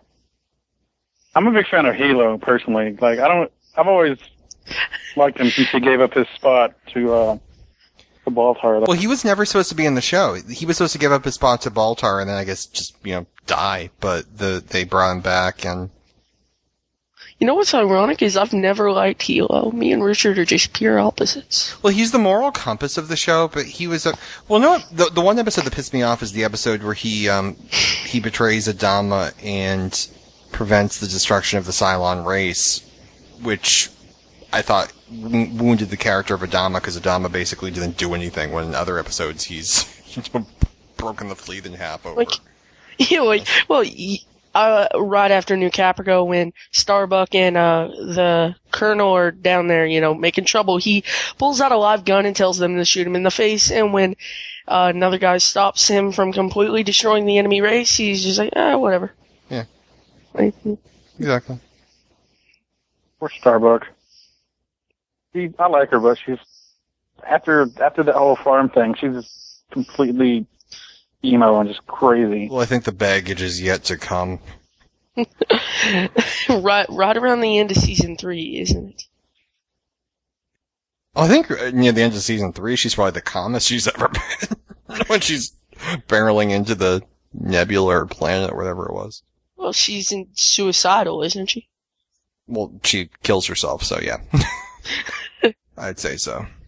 A lot of uh, history being born right here with these two. Colonial. Never, I was never a fan of the whole Starbuck and Anders angle myself. I love this thing here where Roslin starts swearing and then she apologizes to Tory, who you can tell has said worse that morning at breakfast. Like, it just cracked me up. Okay, like I've never been. I'm not against Roslin, but really, is the Secretary of Education really going to come in and be an effective leader in something like this? You never know, honestly. I mean, you, you never know. I think that's one of the, the, the, strengths of the story. You never know. You know, your bus driver could be a wonderful Secretary of Defense if just given the opportunity. But let's talk about how this, this, uh, episode changes the show. Let's use Roslin first. Okay, the show starts, you have Roslin, and she's, you know, that, you're, you're taking orders from a school teacher, and Tigh is screaming her down. And then over the first few episodes, Adama, you know, says, you know, I want her to feel like she's the president and, you know, we, we actually do kind of need to respect the presidency. So that, the, the only reason she has any power during season one is because Adama allows Yeah. it to happen. It's like letting your kid, you know, steer the car in the parking lot. You allow it to happen. And then the minute she crosses him, he throws her in the brig. And then in season two, you see the growth of why, you know, it's like saying, you know, we'll just take over Iraq and everything will be fine. Well, it doesn't work that way. You know, we'll just, you know, take over the civilian fleet and the civilians will fall into line. Well, no, they won't. They'll, they'll shoot back and throw coffee at you. So by this point in the show, Adama has realized that he needs the civilians and, and, and what does it mean if we treat these people like cargo? They do get to have a say. And by the end of this episode, you see Adama say, you know what? We're going to let the civilians do what they want, even if they die and even if they kill us all. And they almost do. So then from this point going forward, you know, it's screw democracy, screw the, like, after that point, Roslin's throwing people in the brig left and right, and, you know, we're not even gonna have, a, a, you know, representative form of democracy. We're gonna have all the ship captains make the decisions, and this is kind of like the experiment with democracy that fails. So I like the fact that after this episode, they're like, eh, elections, schlemections, we don't need those crappy things. Didn't work out. Well, well, do we know the time between New Caprica and the end of the series? the whole series takes about four years, they keep saying, and you can imagine that the first uh, season is the first two months, and then the second season takes about seven months, and then you add in the missing year, so it all comes out to be about four years from start to finish. Yeah, yeah, because like, wasn't it six months they spend on New Caprica after the Cylons come? It's about six months, and then it's a year there. Um, for, yes, you could argue they spend about forty percent of the entire journey on New Caprica. We just don't see much of it till the end. We get bits and pieces that probably equals out though. Well, they square dance a lot. We got to see that. Yes, There's a great deal of square dancing. So I like this episode where it's- so cute. It's Adama and it's Roslin and what do the people want and it's, you know, they want to settle, we will settle. And then it's in later seasons, they want to settle, we shall shoot them. See, kind of, it's sad, but it's, thank God, don't do it again. Remember what happened last time? You know, 8,000 dead? I, I love when we first, well, when we first found out that Cattle is uh, Cylon right here. When we first see him, Oh yeah. where the crap did he come from? You know he has to be, because why would they get, why would they get him to play some random dude? Well, we already saw him in like episode 18 of season two when he was talking to Chief. I just blanked. What's the actor's name? I can't believe it. I just blanked on the actor's name. Um, I have no idea. Oh, I have to look. Th- I'm gonna kill myself. Sue, if you're listening, I need to know who plays Brother Cavil from Battlestar Galactica. Hey, I can pull it up if you want. I have the web, or I have the desktop player. Roslin praying with the friendly neighborhood Cylon. Yep. Okay, I think I'm a couple of seconds ahead of you right I like Cavil. I think they ruined him in season four, though. Made him really whiny and But you have to love him in the uh, intro to the plan, which is coming out. The plan is we exterminate the human race yesterday. This is a great moment right here with Roslin. Shows how desperate she's. I love Baltar. He's the greatest. Well, you know what it is? It's like you, you love him, and you, after a while, you're like, you know what? What he did wasn't so bad. He's a good guy. He he redeems himself, and then you're like, oh yeah, he gave the nuke to Gina. Hmm. I, I, I, I love his transformation in this character because first he starts out, then he's like a playboy, and then he's like the doctor who has the only hope for the human race to survive and know who the Cylons are. It's the growth of his hair. It goes with the hair. The longer the hair, Yes. the crazier he becomes.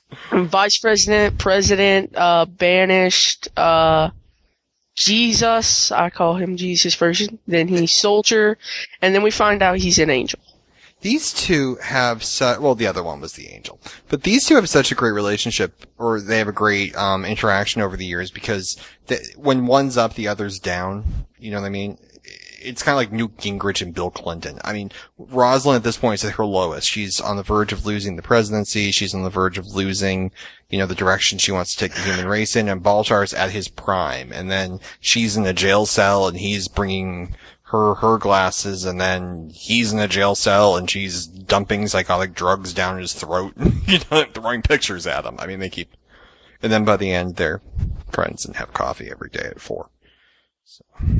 I found endearing about Baltar though is he he just he's a snake in the grass kind of guy. He's he's weak, but he's he's not really the courageous type. But I don't know. Like there's a lot of reasons to hate him, but I don't know. I've always just kind of liked the guy since the beginning. I just want to thank Sue, uh, Dean Stockwell plays Brother Cavil.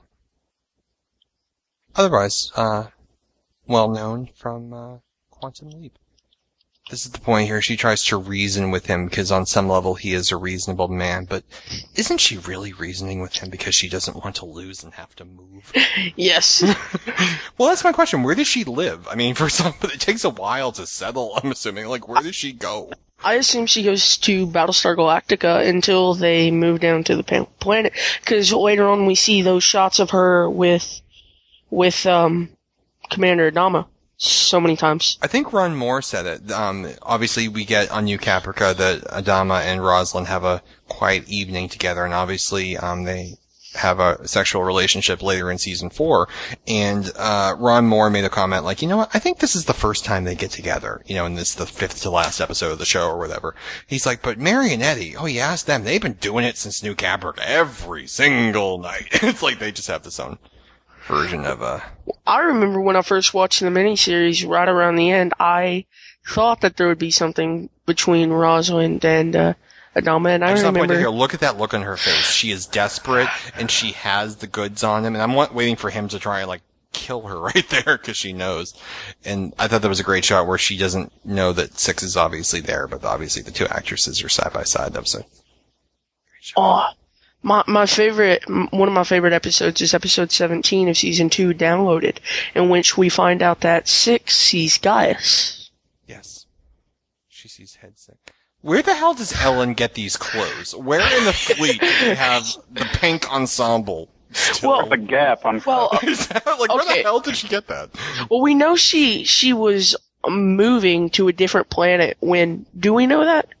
When it happened? I don't think we know. Well, I think we'll find out more in the plan because obviously, um, Okay, well, I I seem to remember. I'm not positive, sure about uh, uh, Moore saying that she was moving, or maybe in the episode, I can't remember, and she had most of her luggage with her, and so maybe that's how she had it. Well, I'm isn't making- that flipping convenient? I had my Yeah. whole like. This is the best scene here, where she, where Kara takes Sam home to, to Dad to, to you know introduce him, and I love Cavil. Take me to your leader.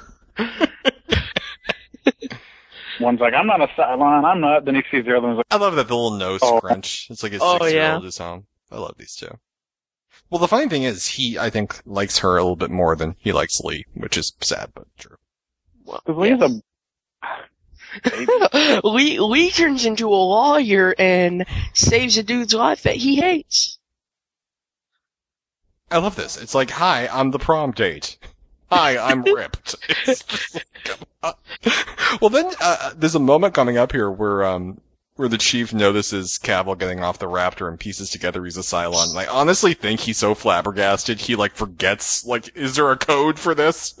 he's like, code blue, code blue. Well, it's so.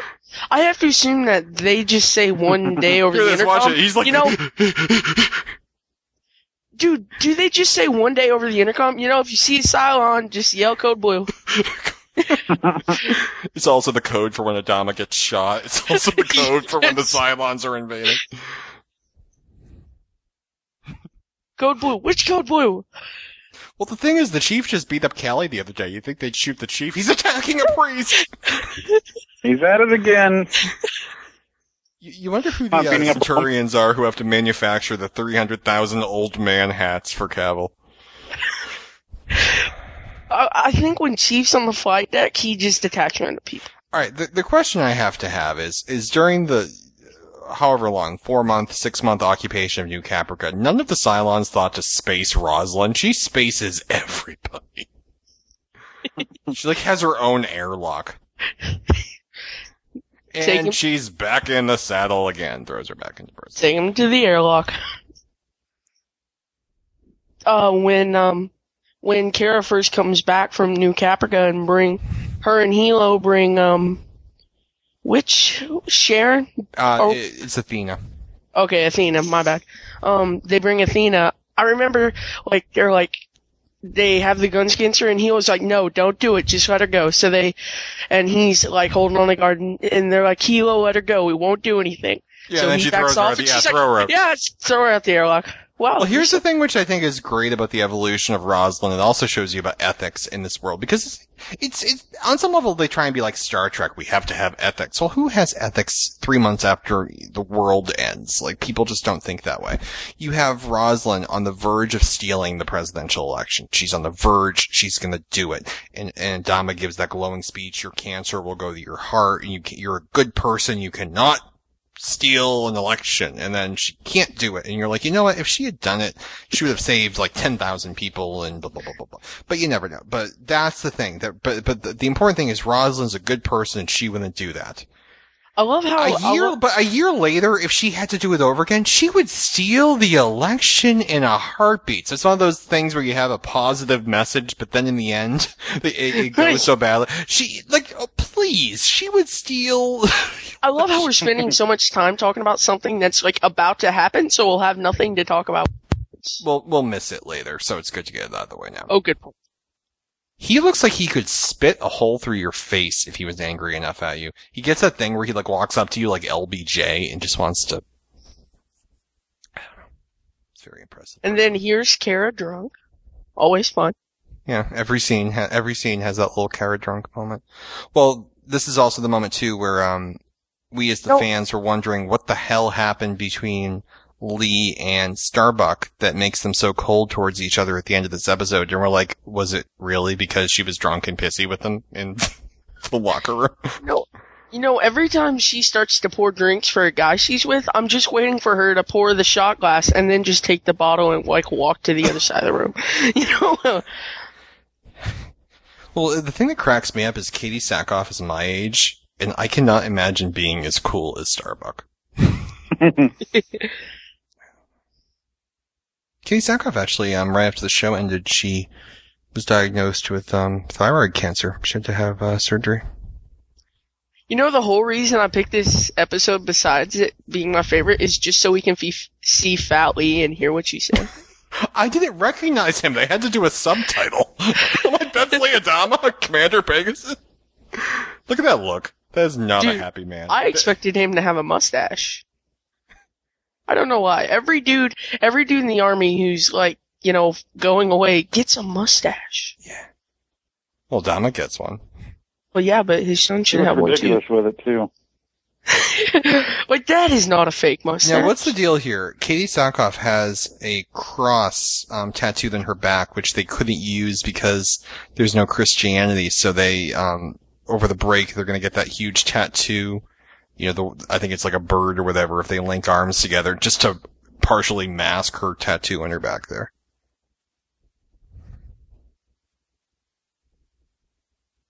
It's a whore right here. Lee, they never knew what to do with. I think at the very end they give him some character growth in the last year, but He's Here's the only what I wanna character. He's the only character who never gets any. I don't know when this is revealed. Oh wait, but he does. it doesn't work I just out well. remember where um, I think it's in season four, where they do a back show where it's Zak and Lee, and Lee Yep. goes over to see to meet Final episode for the first time, and they're all getting all. Oh, she's spacing him. I'm sorry. He is getting spaced. That is not a happy look from your president. look at this. It's not me. I'm not a Cylon. I'm not. Oh. Oh well, wh- whatever. Okie dokie.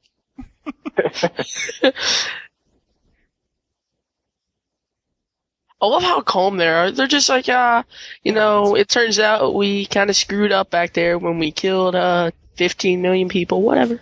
The thing I thought was great about the scene is Roslin is so clearly in charge and she is so clearly integral and she has like eight minutes left in office. if she doesn't steal the thing. And I thought this was interesting. Do the Cylons actually mean it at the time they say it? Did they have a change of heart after the fact? I believe they did.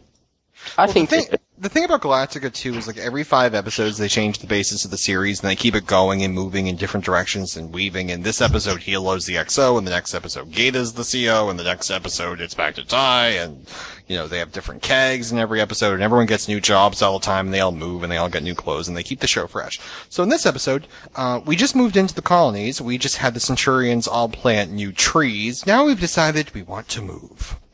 like, it's like, oh, I just got finished making the place so much nicer. Yeah, it's like, we're done, you can go home. Sorry about the 50 billion people we killed, but, you know, shit happens.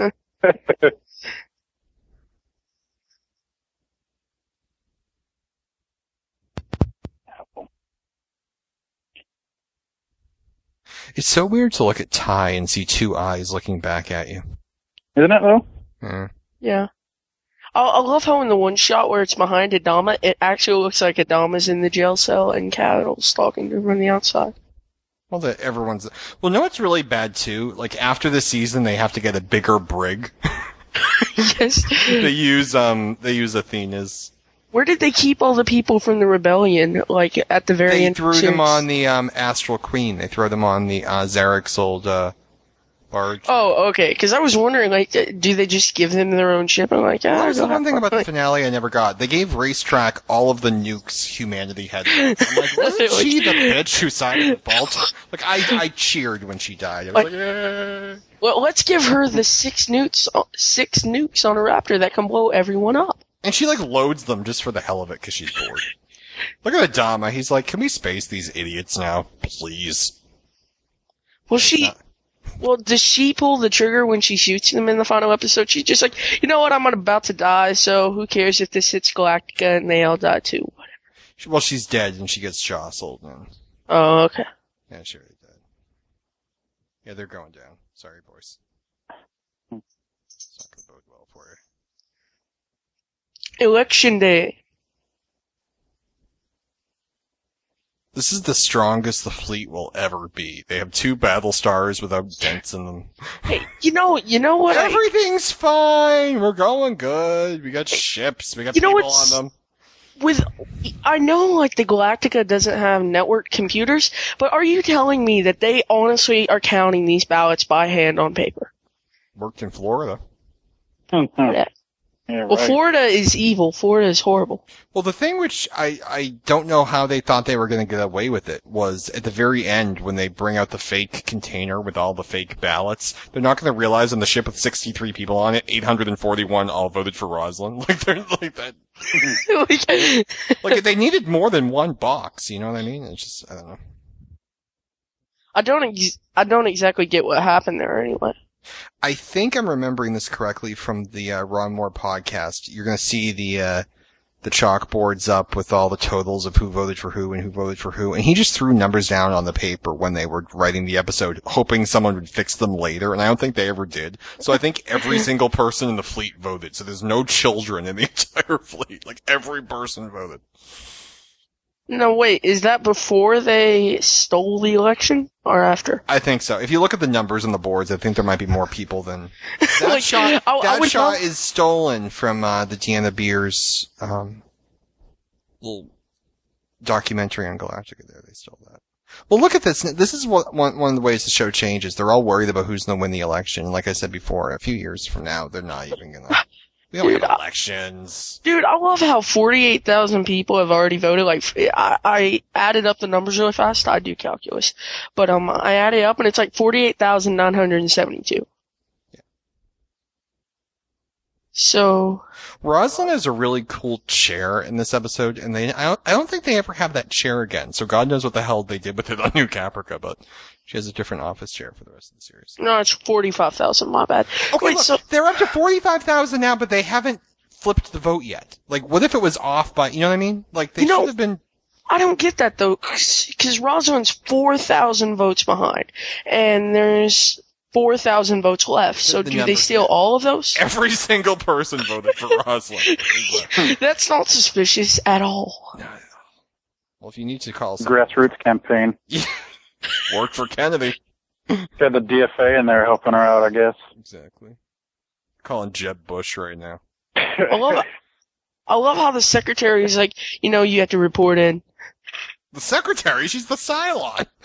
Well, we don't know that. She's talking to the other Cylon. She's the talking to the other Cylon. This is a Cylon-led insurrection against democracy. dude, how often does the secretary just like call the colonel on like Air Force One and be like, you know, um, uh, every- time well, to steal the election? The thing I think is great is Tigh never used to like Roslin. I was like, yeah, I'll swing it.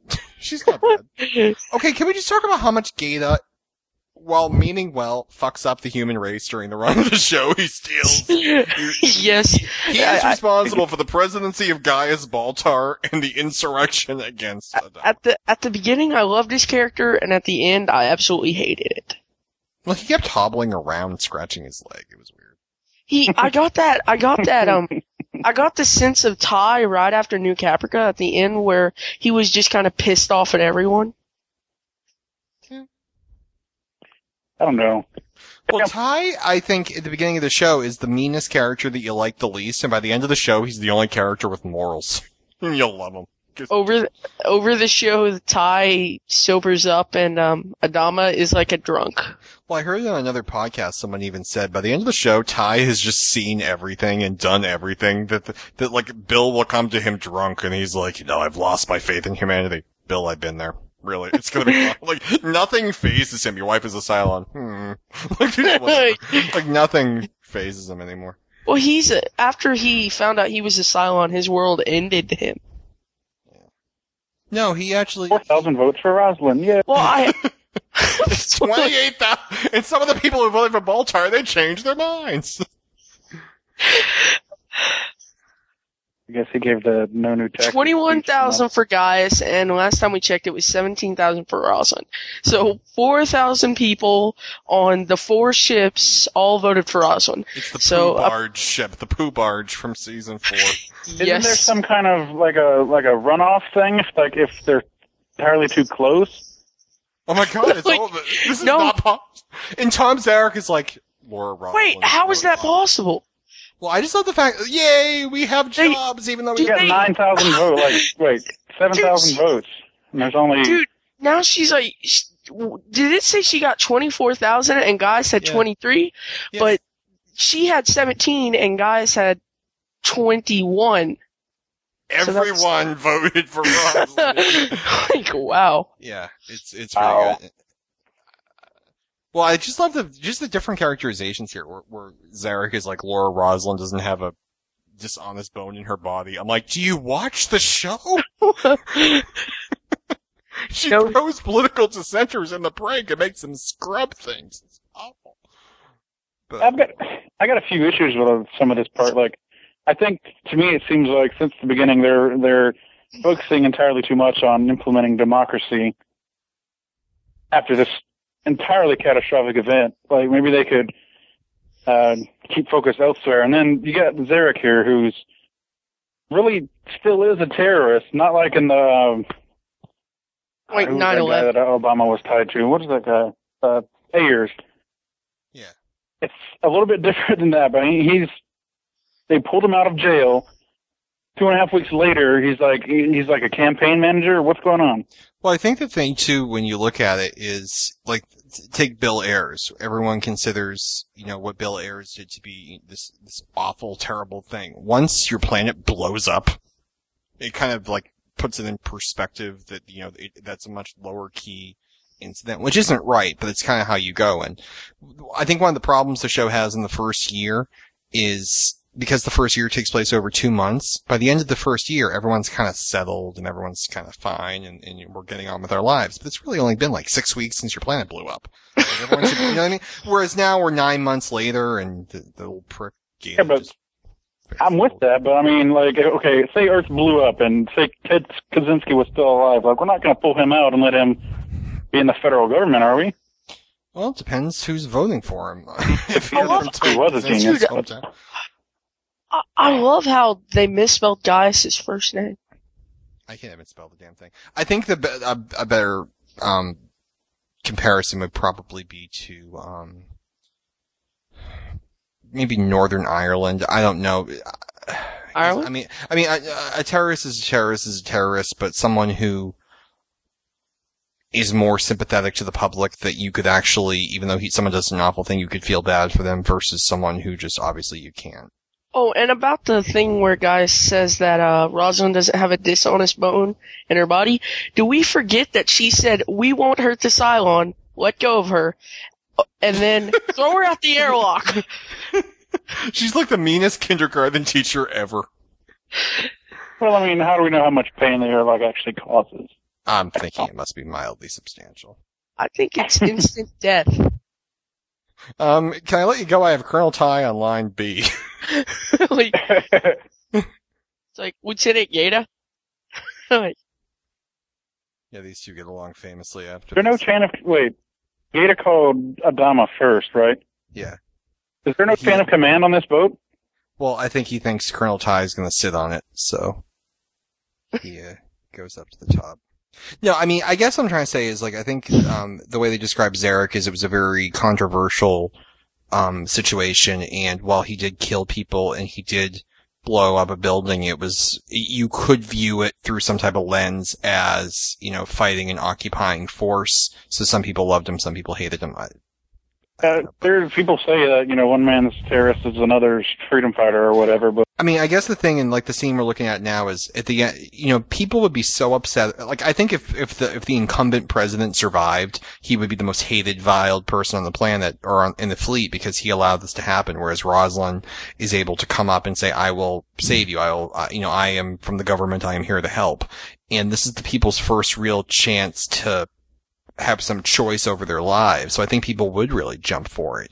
I'm surprised that it was as close as it was. I thought either Rosalind would win with every single vote or she would win with none because people would be so desperate to listen to anyone who would protect them. And I think I don't know how she would have won it because if you're, it's one thing for Adama, you know, in his stately wardroom, you know, and he, his life hasn't changed at all because, you know, his son's there with him and he's got his booze and everything's, you know, the same as it was before.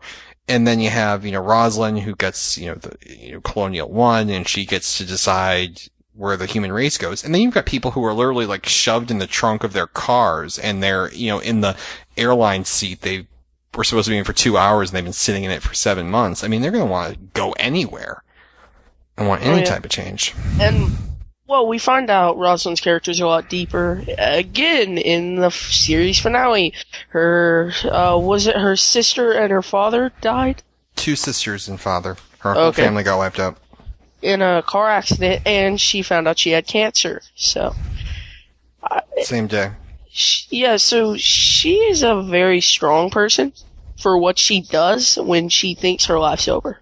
Actually, not same day. It's about 10 years later. But yeah, you're, you're absolutely right. And it shows how far the characters come from. Wait, wait, ten years later? that took place before the president ran. Look at her right now. She's on the edge of her seat. She's hoping Adama will say, you know what, why don't you just stay? Which is what he would say two years later. Could you imagine, like in the middle of the fourth season, Adama saying, let's just let Baltar run the fleet? Well, that's what that's what everybody like when the season finale or series finale came out. Um, when we didn't know if Baltar was going to go with them or not, didn't people think that we were going to leave him in charge of the fleet? Yeah, who else is left? Like Admiral well, Hoshi. Yeah, like Posky, the the the dude that I think is blind. This right here, it's a decision they had to make to keep their souls, but it's absolutely, absolutely the wrong decision. Because, because you're letting the people decide, but these people are, we're talking about crazy people. These are people whose whole families are wiped out and they've been trapped on their airplane for seven months. You don't let them decide things because they're crazy people. Whereas I think Adama, Adama and Rosalind have the, um, have the mindset to not care for these people because they're so far removed from their plight, but to be at least rational thinkers. Well, at least Adama because he hasn't changed, and Rosalind because her world had already ended, so she doesn't see it. I don't know. Is that bad? Is like, Yeah. it's not that bad to her. I don't know. Rosalind failed. She can't bring the the people to Earth, and she can't be president, and she failed. And Adama failed, and th- and that's it. I mean, I would have loved to seen to see like you know like Rosalind move into Galactica or find out what would have become of her, but that's it. Sometime someone else wins, and they're gonna give it up. I love how Goddess is like, you're gonna tell me she didn't. Like, there went all respect for her. Five minutes ago, he said he doesn't have a dishonest bone in her body. Obviously, he missed the whole Helo, oh, we won't hurt her thing, because now she's like, okay, she just tried to steal an election. He wasn't there for that. Well, you think the first thing he'd be thinking is, well, actually, no, I was about to say, you think the first thing he would be thinking would be, you know, obviously they're being honest because they're telling me about it, but then you would assume that he's talked to Gaeta and he knows the full. Well, obviously, they're best friends. Okay, how long are you a lame duck president? He's the president elect and he's ordering them to New Caprica. Like, did he take over in an hour? like, how long is like, clean out your office by the end of the day? it's like Bob, the janitor, getting fired. And I love this too. He gives over all of his power to the presidency, but it's still Adama, and he will literally kill you with his eyes. You know, if I could only go back to first season and take back that military coup. When I first watched this episode, I was half convinced that yeah, they would just, say, you know, now that get, Baltar's in power, you know, we're kind of taking the government away. We try. Hey, you know what? That it wouldn't have made sense if they hadn't already tried it once before. Yes. He's like, I'm totally awesome. this is not a good day. Now this is the booze ship. I, I booze ship. That's still the question to everyone I've ever seen this show, including you on podcast. Where do they get all of the booze? The same place they get the cigarettes. I don't know.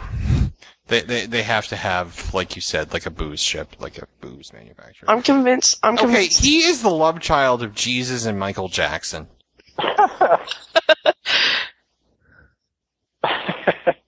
I wonder where he gets his wardrobe from, because we know he didn't carry it with him. We saw him get on the plane.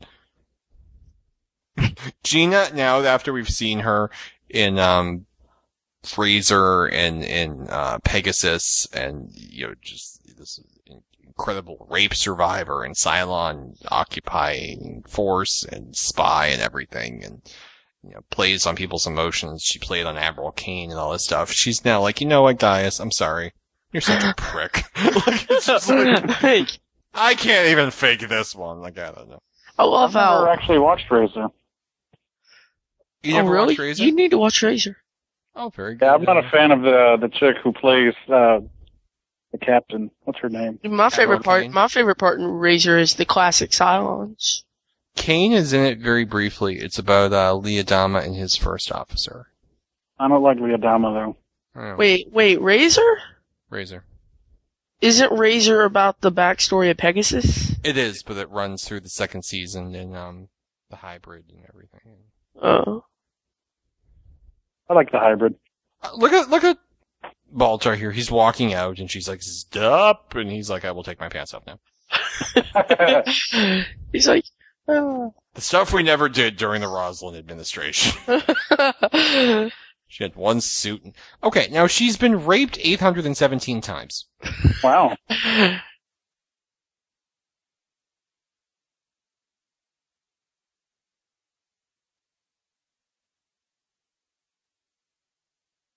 well, you have to admit she was kind of a whore for the first season.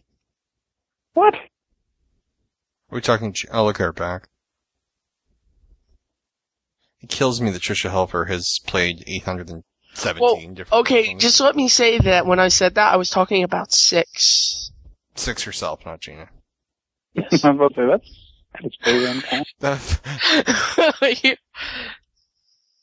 This is about is about as graphic as you can get on the Sci-Fi Network. That show was on HBO, right? Look at Baltar. I'll give you ten minutes. I Every- have to go. Every time I watch the food, every time I watch the food processor ad at like 3 a.m., I'm convinced the dude's just gonna take his shirt off and dance. Paul Baltar's a little pudgy there. Well, don't pudgy. forget in a year he's like Playboy president. Doesn't he get sworn in? Well, it's, it's interesting. Here he is getting forth. sworn He's in. actually sworn in while he's having sex. You- That's one way to do it. Some people like to lay their hands on the Bible. Some like to lay their hands on six or whatever. Yeah, look how far the presidency has moved. You have your orders. Like, when did Rosalind ever order Adama to do anything? You have your orders. I'm going to show her backlight up like they did the other, the Caprica Six. Look at Rosalind. She's about to charge forward and, like, kill the priest and take back the president. I can do the Gollum sound effect I wonder where he got the suit. From Ellen's wardrobe. That'd be great if he showed up in the pink, uh, workout suit. yes. Uh, if it was a suit, he could do it. He he could say, "This is my pimp suit."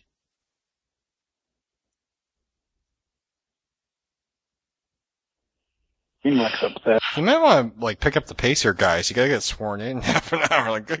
Okay.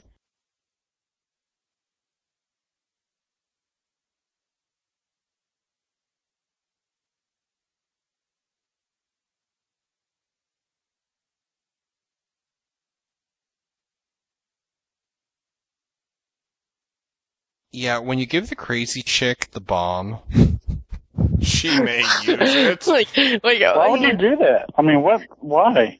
He wanted to sleep with her, so he gave her a nuke. you know, you know, I just have to. Can't you think about this? He says, "Okay, give me." Watch the aide ball." in the background next to the priest. Then, When he's like, I'm going to sign my first executive. hey, And she's like, hey, I never thought of that. Like, we, like, I didn't write the damn thing for him already.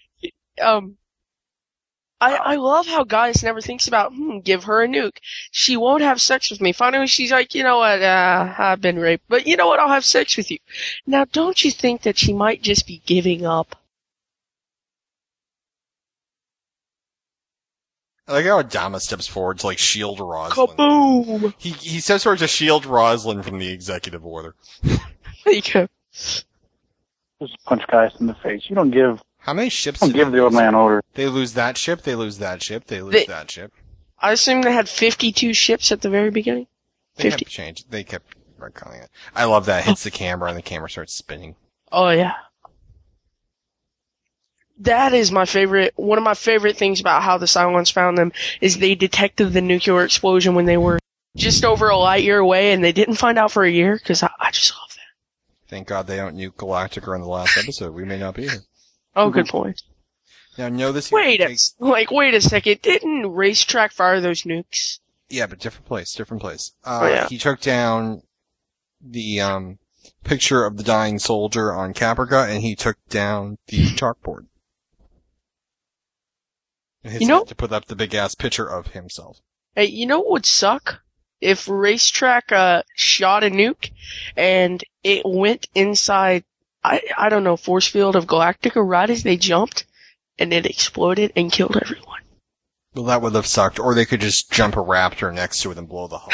I mean, yeah. Alright, so right now we're leaving behind uh, the first two seasons of Galactica with the ragtag fleet following the gleaming Battlestar with, you know, the, the democracy-driven Laura Roslin and the government-hating Bill Honestly, it, it, and the- it almost becomes a dictatorship at this point.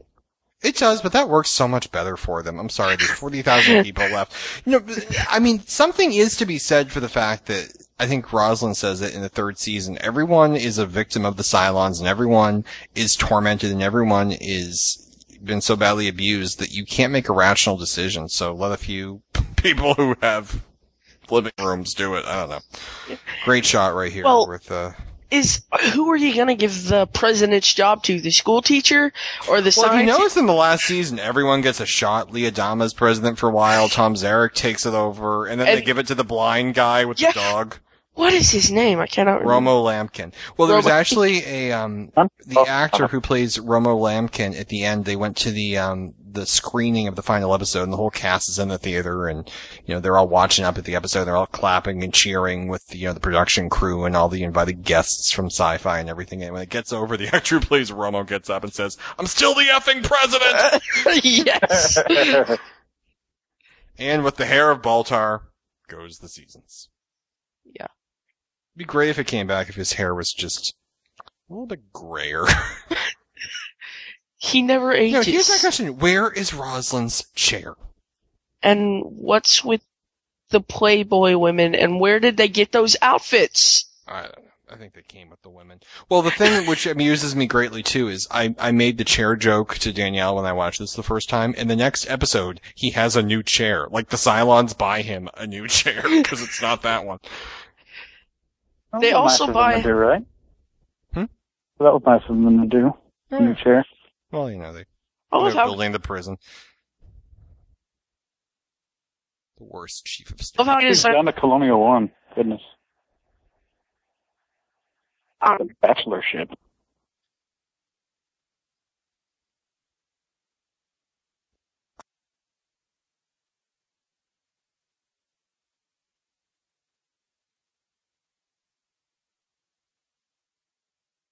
I'm, I, I feel bad saying this with the recent death of Senator Kennedy, but he is on more drugs right now while president than JFK was.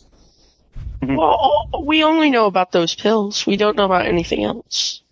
He's drinking with the pills and Well, well, drinking, smoking, and taking pills isn't that what everyone does? And where does he get the pills? from the booze ship.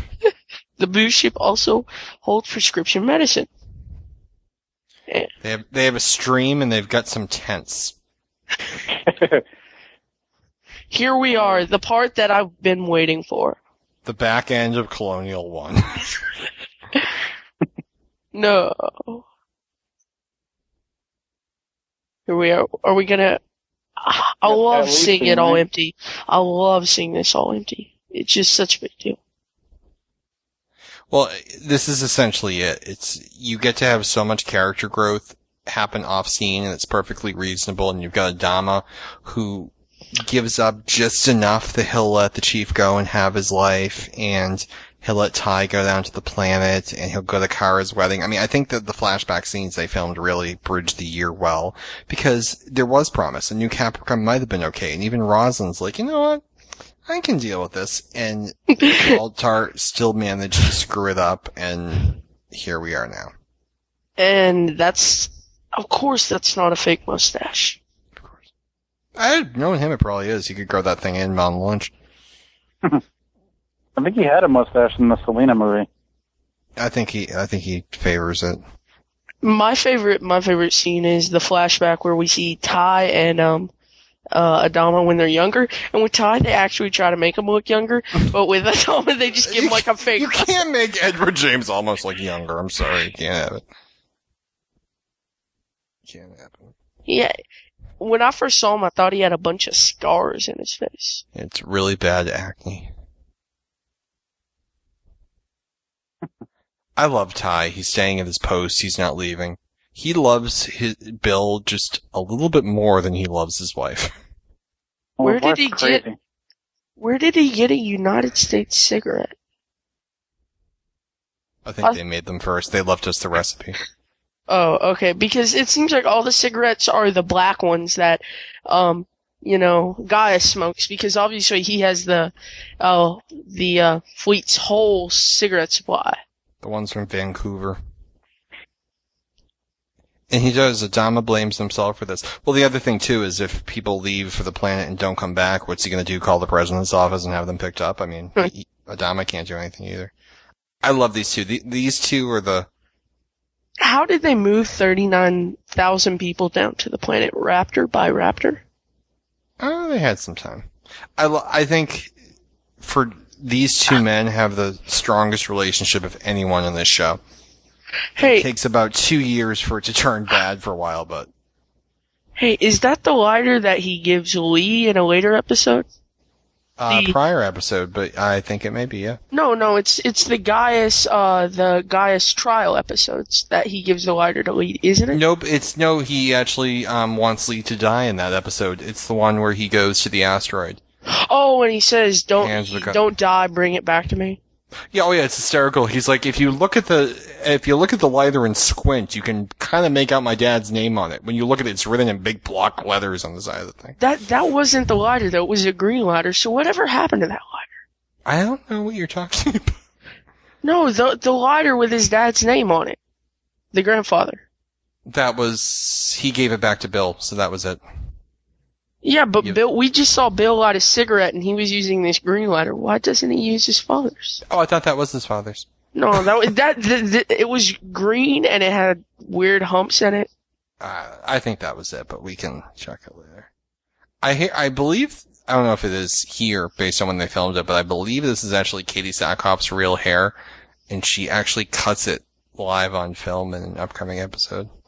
hmm Although I'm told by women I know, one of them per- perhaps being Gen 2, that your hair would not grow that fast.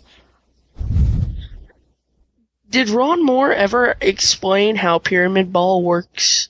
I don't think he knows, but I think we can kind of figure it out by squinting. Hmm. Well, I, I look at it and I think it has something to do with tackling people and throwing the balls at the holes. But I went camping this last week and I had better provisions than New Caprica does. At least had fake wood paneling. Well, you're not stuck in space with fifty other thousand people rationing supplies. This is so cool just how they do this. They so change every single character on this show. Oh yeah, move. Doc Cottle remains the only doctor. but the the other doctor appears out of nowhere. Remember The other doc- the one that's killing off the um oh, the Sagittarians. yeah the Sagittarians that that guy. Maybe where he does works on the. He might work on the poo barge. Well, there must be other doctors. I where does he come from?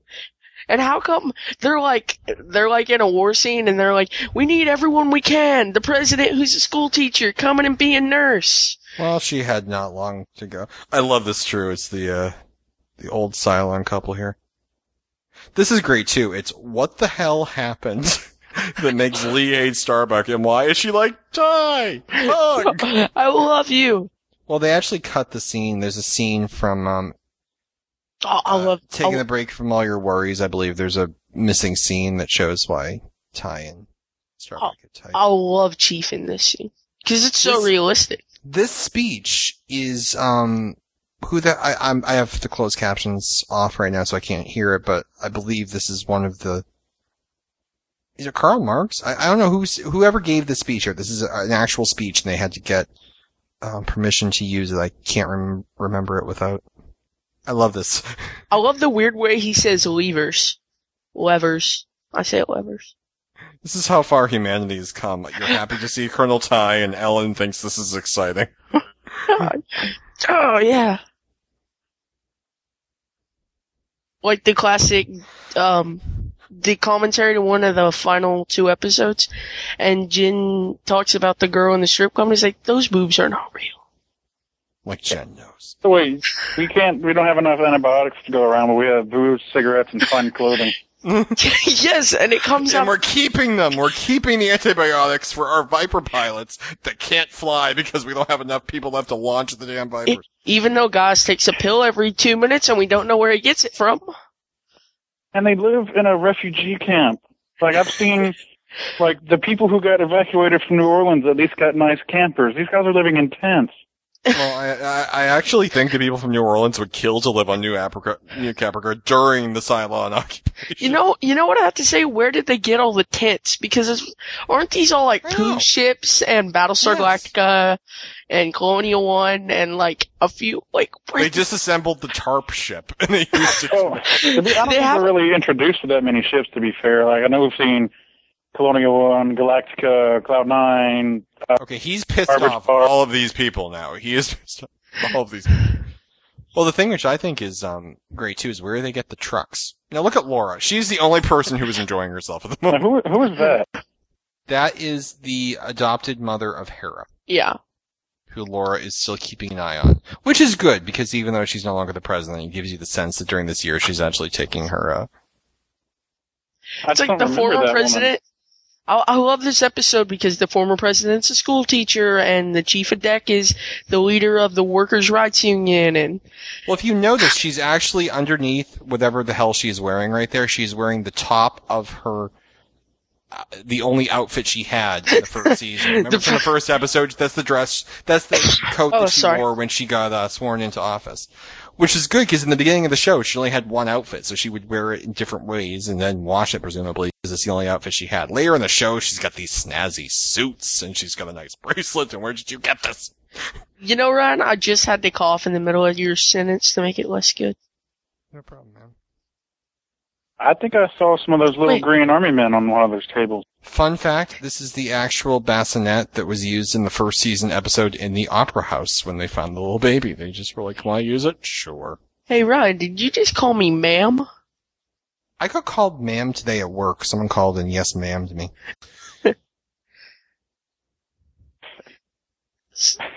I love how Starbucks has access to the Raptor. It's just like, you know, it's just sitting out there with an open door. Everyone just goes in and sits in it. It's like a cell phone. See, look at they live in tents and have barrel fires. Come on. What? They at least rip it apart for parts. I have Oh, a question. Why? Woo, this- that you know, way. it would be great if there was like four people sleeping in the Raptor, like it was like the Motel Six. well, it, it's it's probably the best. My first thought uh, was, but where is Lee Adama? He could be anywhere. That's Lee Adama. He hasn't missed many meals. I was hoping that Lee would be like vice president or who is vice president? Is it Gaeta? Zarek. It's Zarek, but I'm not exactly sure how we got him in. Wait, that, it, no, he's going to kill Zarek when the Cylons take over. No, Zarek, uh, Zarek got sworn in already. Zarek, uh, won't Well- work for them. But You know what I'm always afraid? Oh. Like when you gain like your freshman 10 and whatever, like every day you look in the mirror and you're just a little bit heavier, but you, you know, you're not that much heavier than you were yesterday and all of a sudden you look like Fat Lee and you're like, oh, what happened? your husband's Any dying. carbs in space. Bummer, dude. that's the one thing I never liked was Lee and Dee. I never liked that. I didn't like the four seasons of Will They Won't They with Starbuck and Apollo. The equivalent of shipping Snape Hermione is shipping Lee Roslin. I don't know about that. Who ships Lee Roslin? I have no idea, but I would. Well, in the beginning, it'd be kind of cute. Okay, can I just say this? What is the stranger sign that you know humanity has come to an end? When Dee is your first officer, or when, or when Hoshi is your admiral? Hoshi. Uh-oh. I can't. No, when when Romo is your president. He did look like he was blind with the dog and the and the dark sunglasses. This is not a happy day. It's just the end of the other world as we know it. Tom is like standing back, like crap. He's, that'd be great if he was shaving. I love how Helo's. Is there only two people on this ship? Helo's the XO. Yep. Well, it's the it's the right solution. We have to leave them behind. They could blow up the planet in ten minutes. I mean, they have no way of knowing. But it's so much being able to come back for them as it is. We need to hold on to some people, even if it's just ourselves. Now, who are the who are the people that didn't go down to the planet that are working the stations behind them? The people who hate Baltar, apparently. yeah, anti-Baltar society. Here's what I want to know, okay? Apparently, Gaeta played the role of, like, communications guy for a while. Then he becomes whatever he did, and then now Helo is doing the communications, and he becomes, from there, becomes XO for a while. And then Dualla gets all these, and she just goes around, like, how... That's the stepping It- it- stone. It's the You have to be the receptionist before you can take over the ship. It's it's the end of the world. Whoever is there gets the job. We proved Great. that when Romo was president. Great shot right now as he looks over to his chair. I'm a smart guy, though.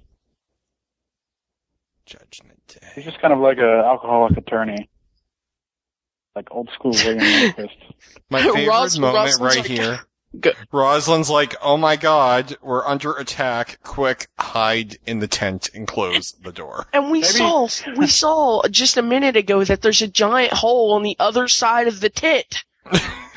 like, go go in and close. I, every time I watch the episode, I'm like, what's the point? This is a bad vibe here. I'm looking for Kara Thrace. I'm not a serial rapist. He looks like a serial. He looks like Hold on, this guy. Yes, he does. Oh, that this is my favorite shot right here when you really get to see how much each character has just changed in this finale. Gaius, Just me or when the the Raiders go overhead, I, I picture What is those with- little fat man boomerang things. what is with the light? Look at everyone's hiding. He's sitting in Like his chair, that- and everyone's hiding behind him. You know, what's with the light when the Cylons come in? It just looks like holy light.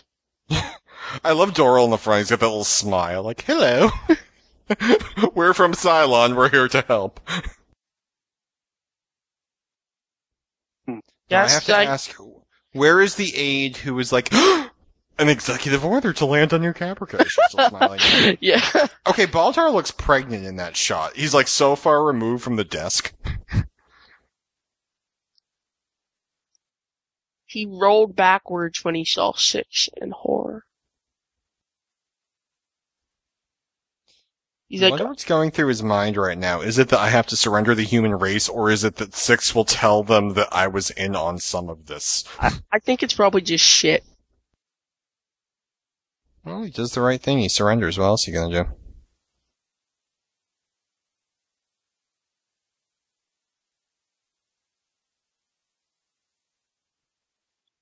Or maybe next time we get on a new planet, we'll think about maybe getting defenses or something instead of just hanging out in tents and buildings. Well, it's you can tell too. It's just the complete failure of the government and the military not working together. They developed an orbital defense system that the entire theory is run away, run away. we don't have time to save anyone. Go! What I don't get is where do they get all the, over again. If they can have all these big army trucks and tents and all these buildings, why can't they build like a freaking turret? Like, why not? They throw rocks at the incoming. We can win. Uh, when I first watched it, I expected guys just like, oh crap, jump while we're on the planet in Colonial One.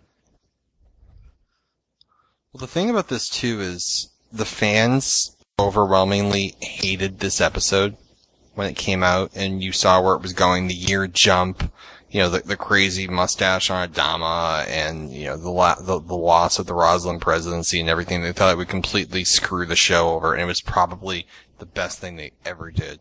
Oh yeah. Every time I see this, I want to go bum bum bum bum bum bum. But it's it's a Star Wars scene. Star Wars scene. That guy behind him looked all pissed off. I'm like, what did you expect? Dude, What do you want to do? Sign an executive order?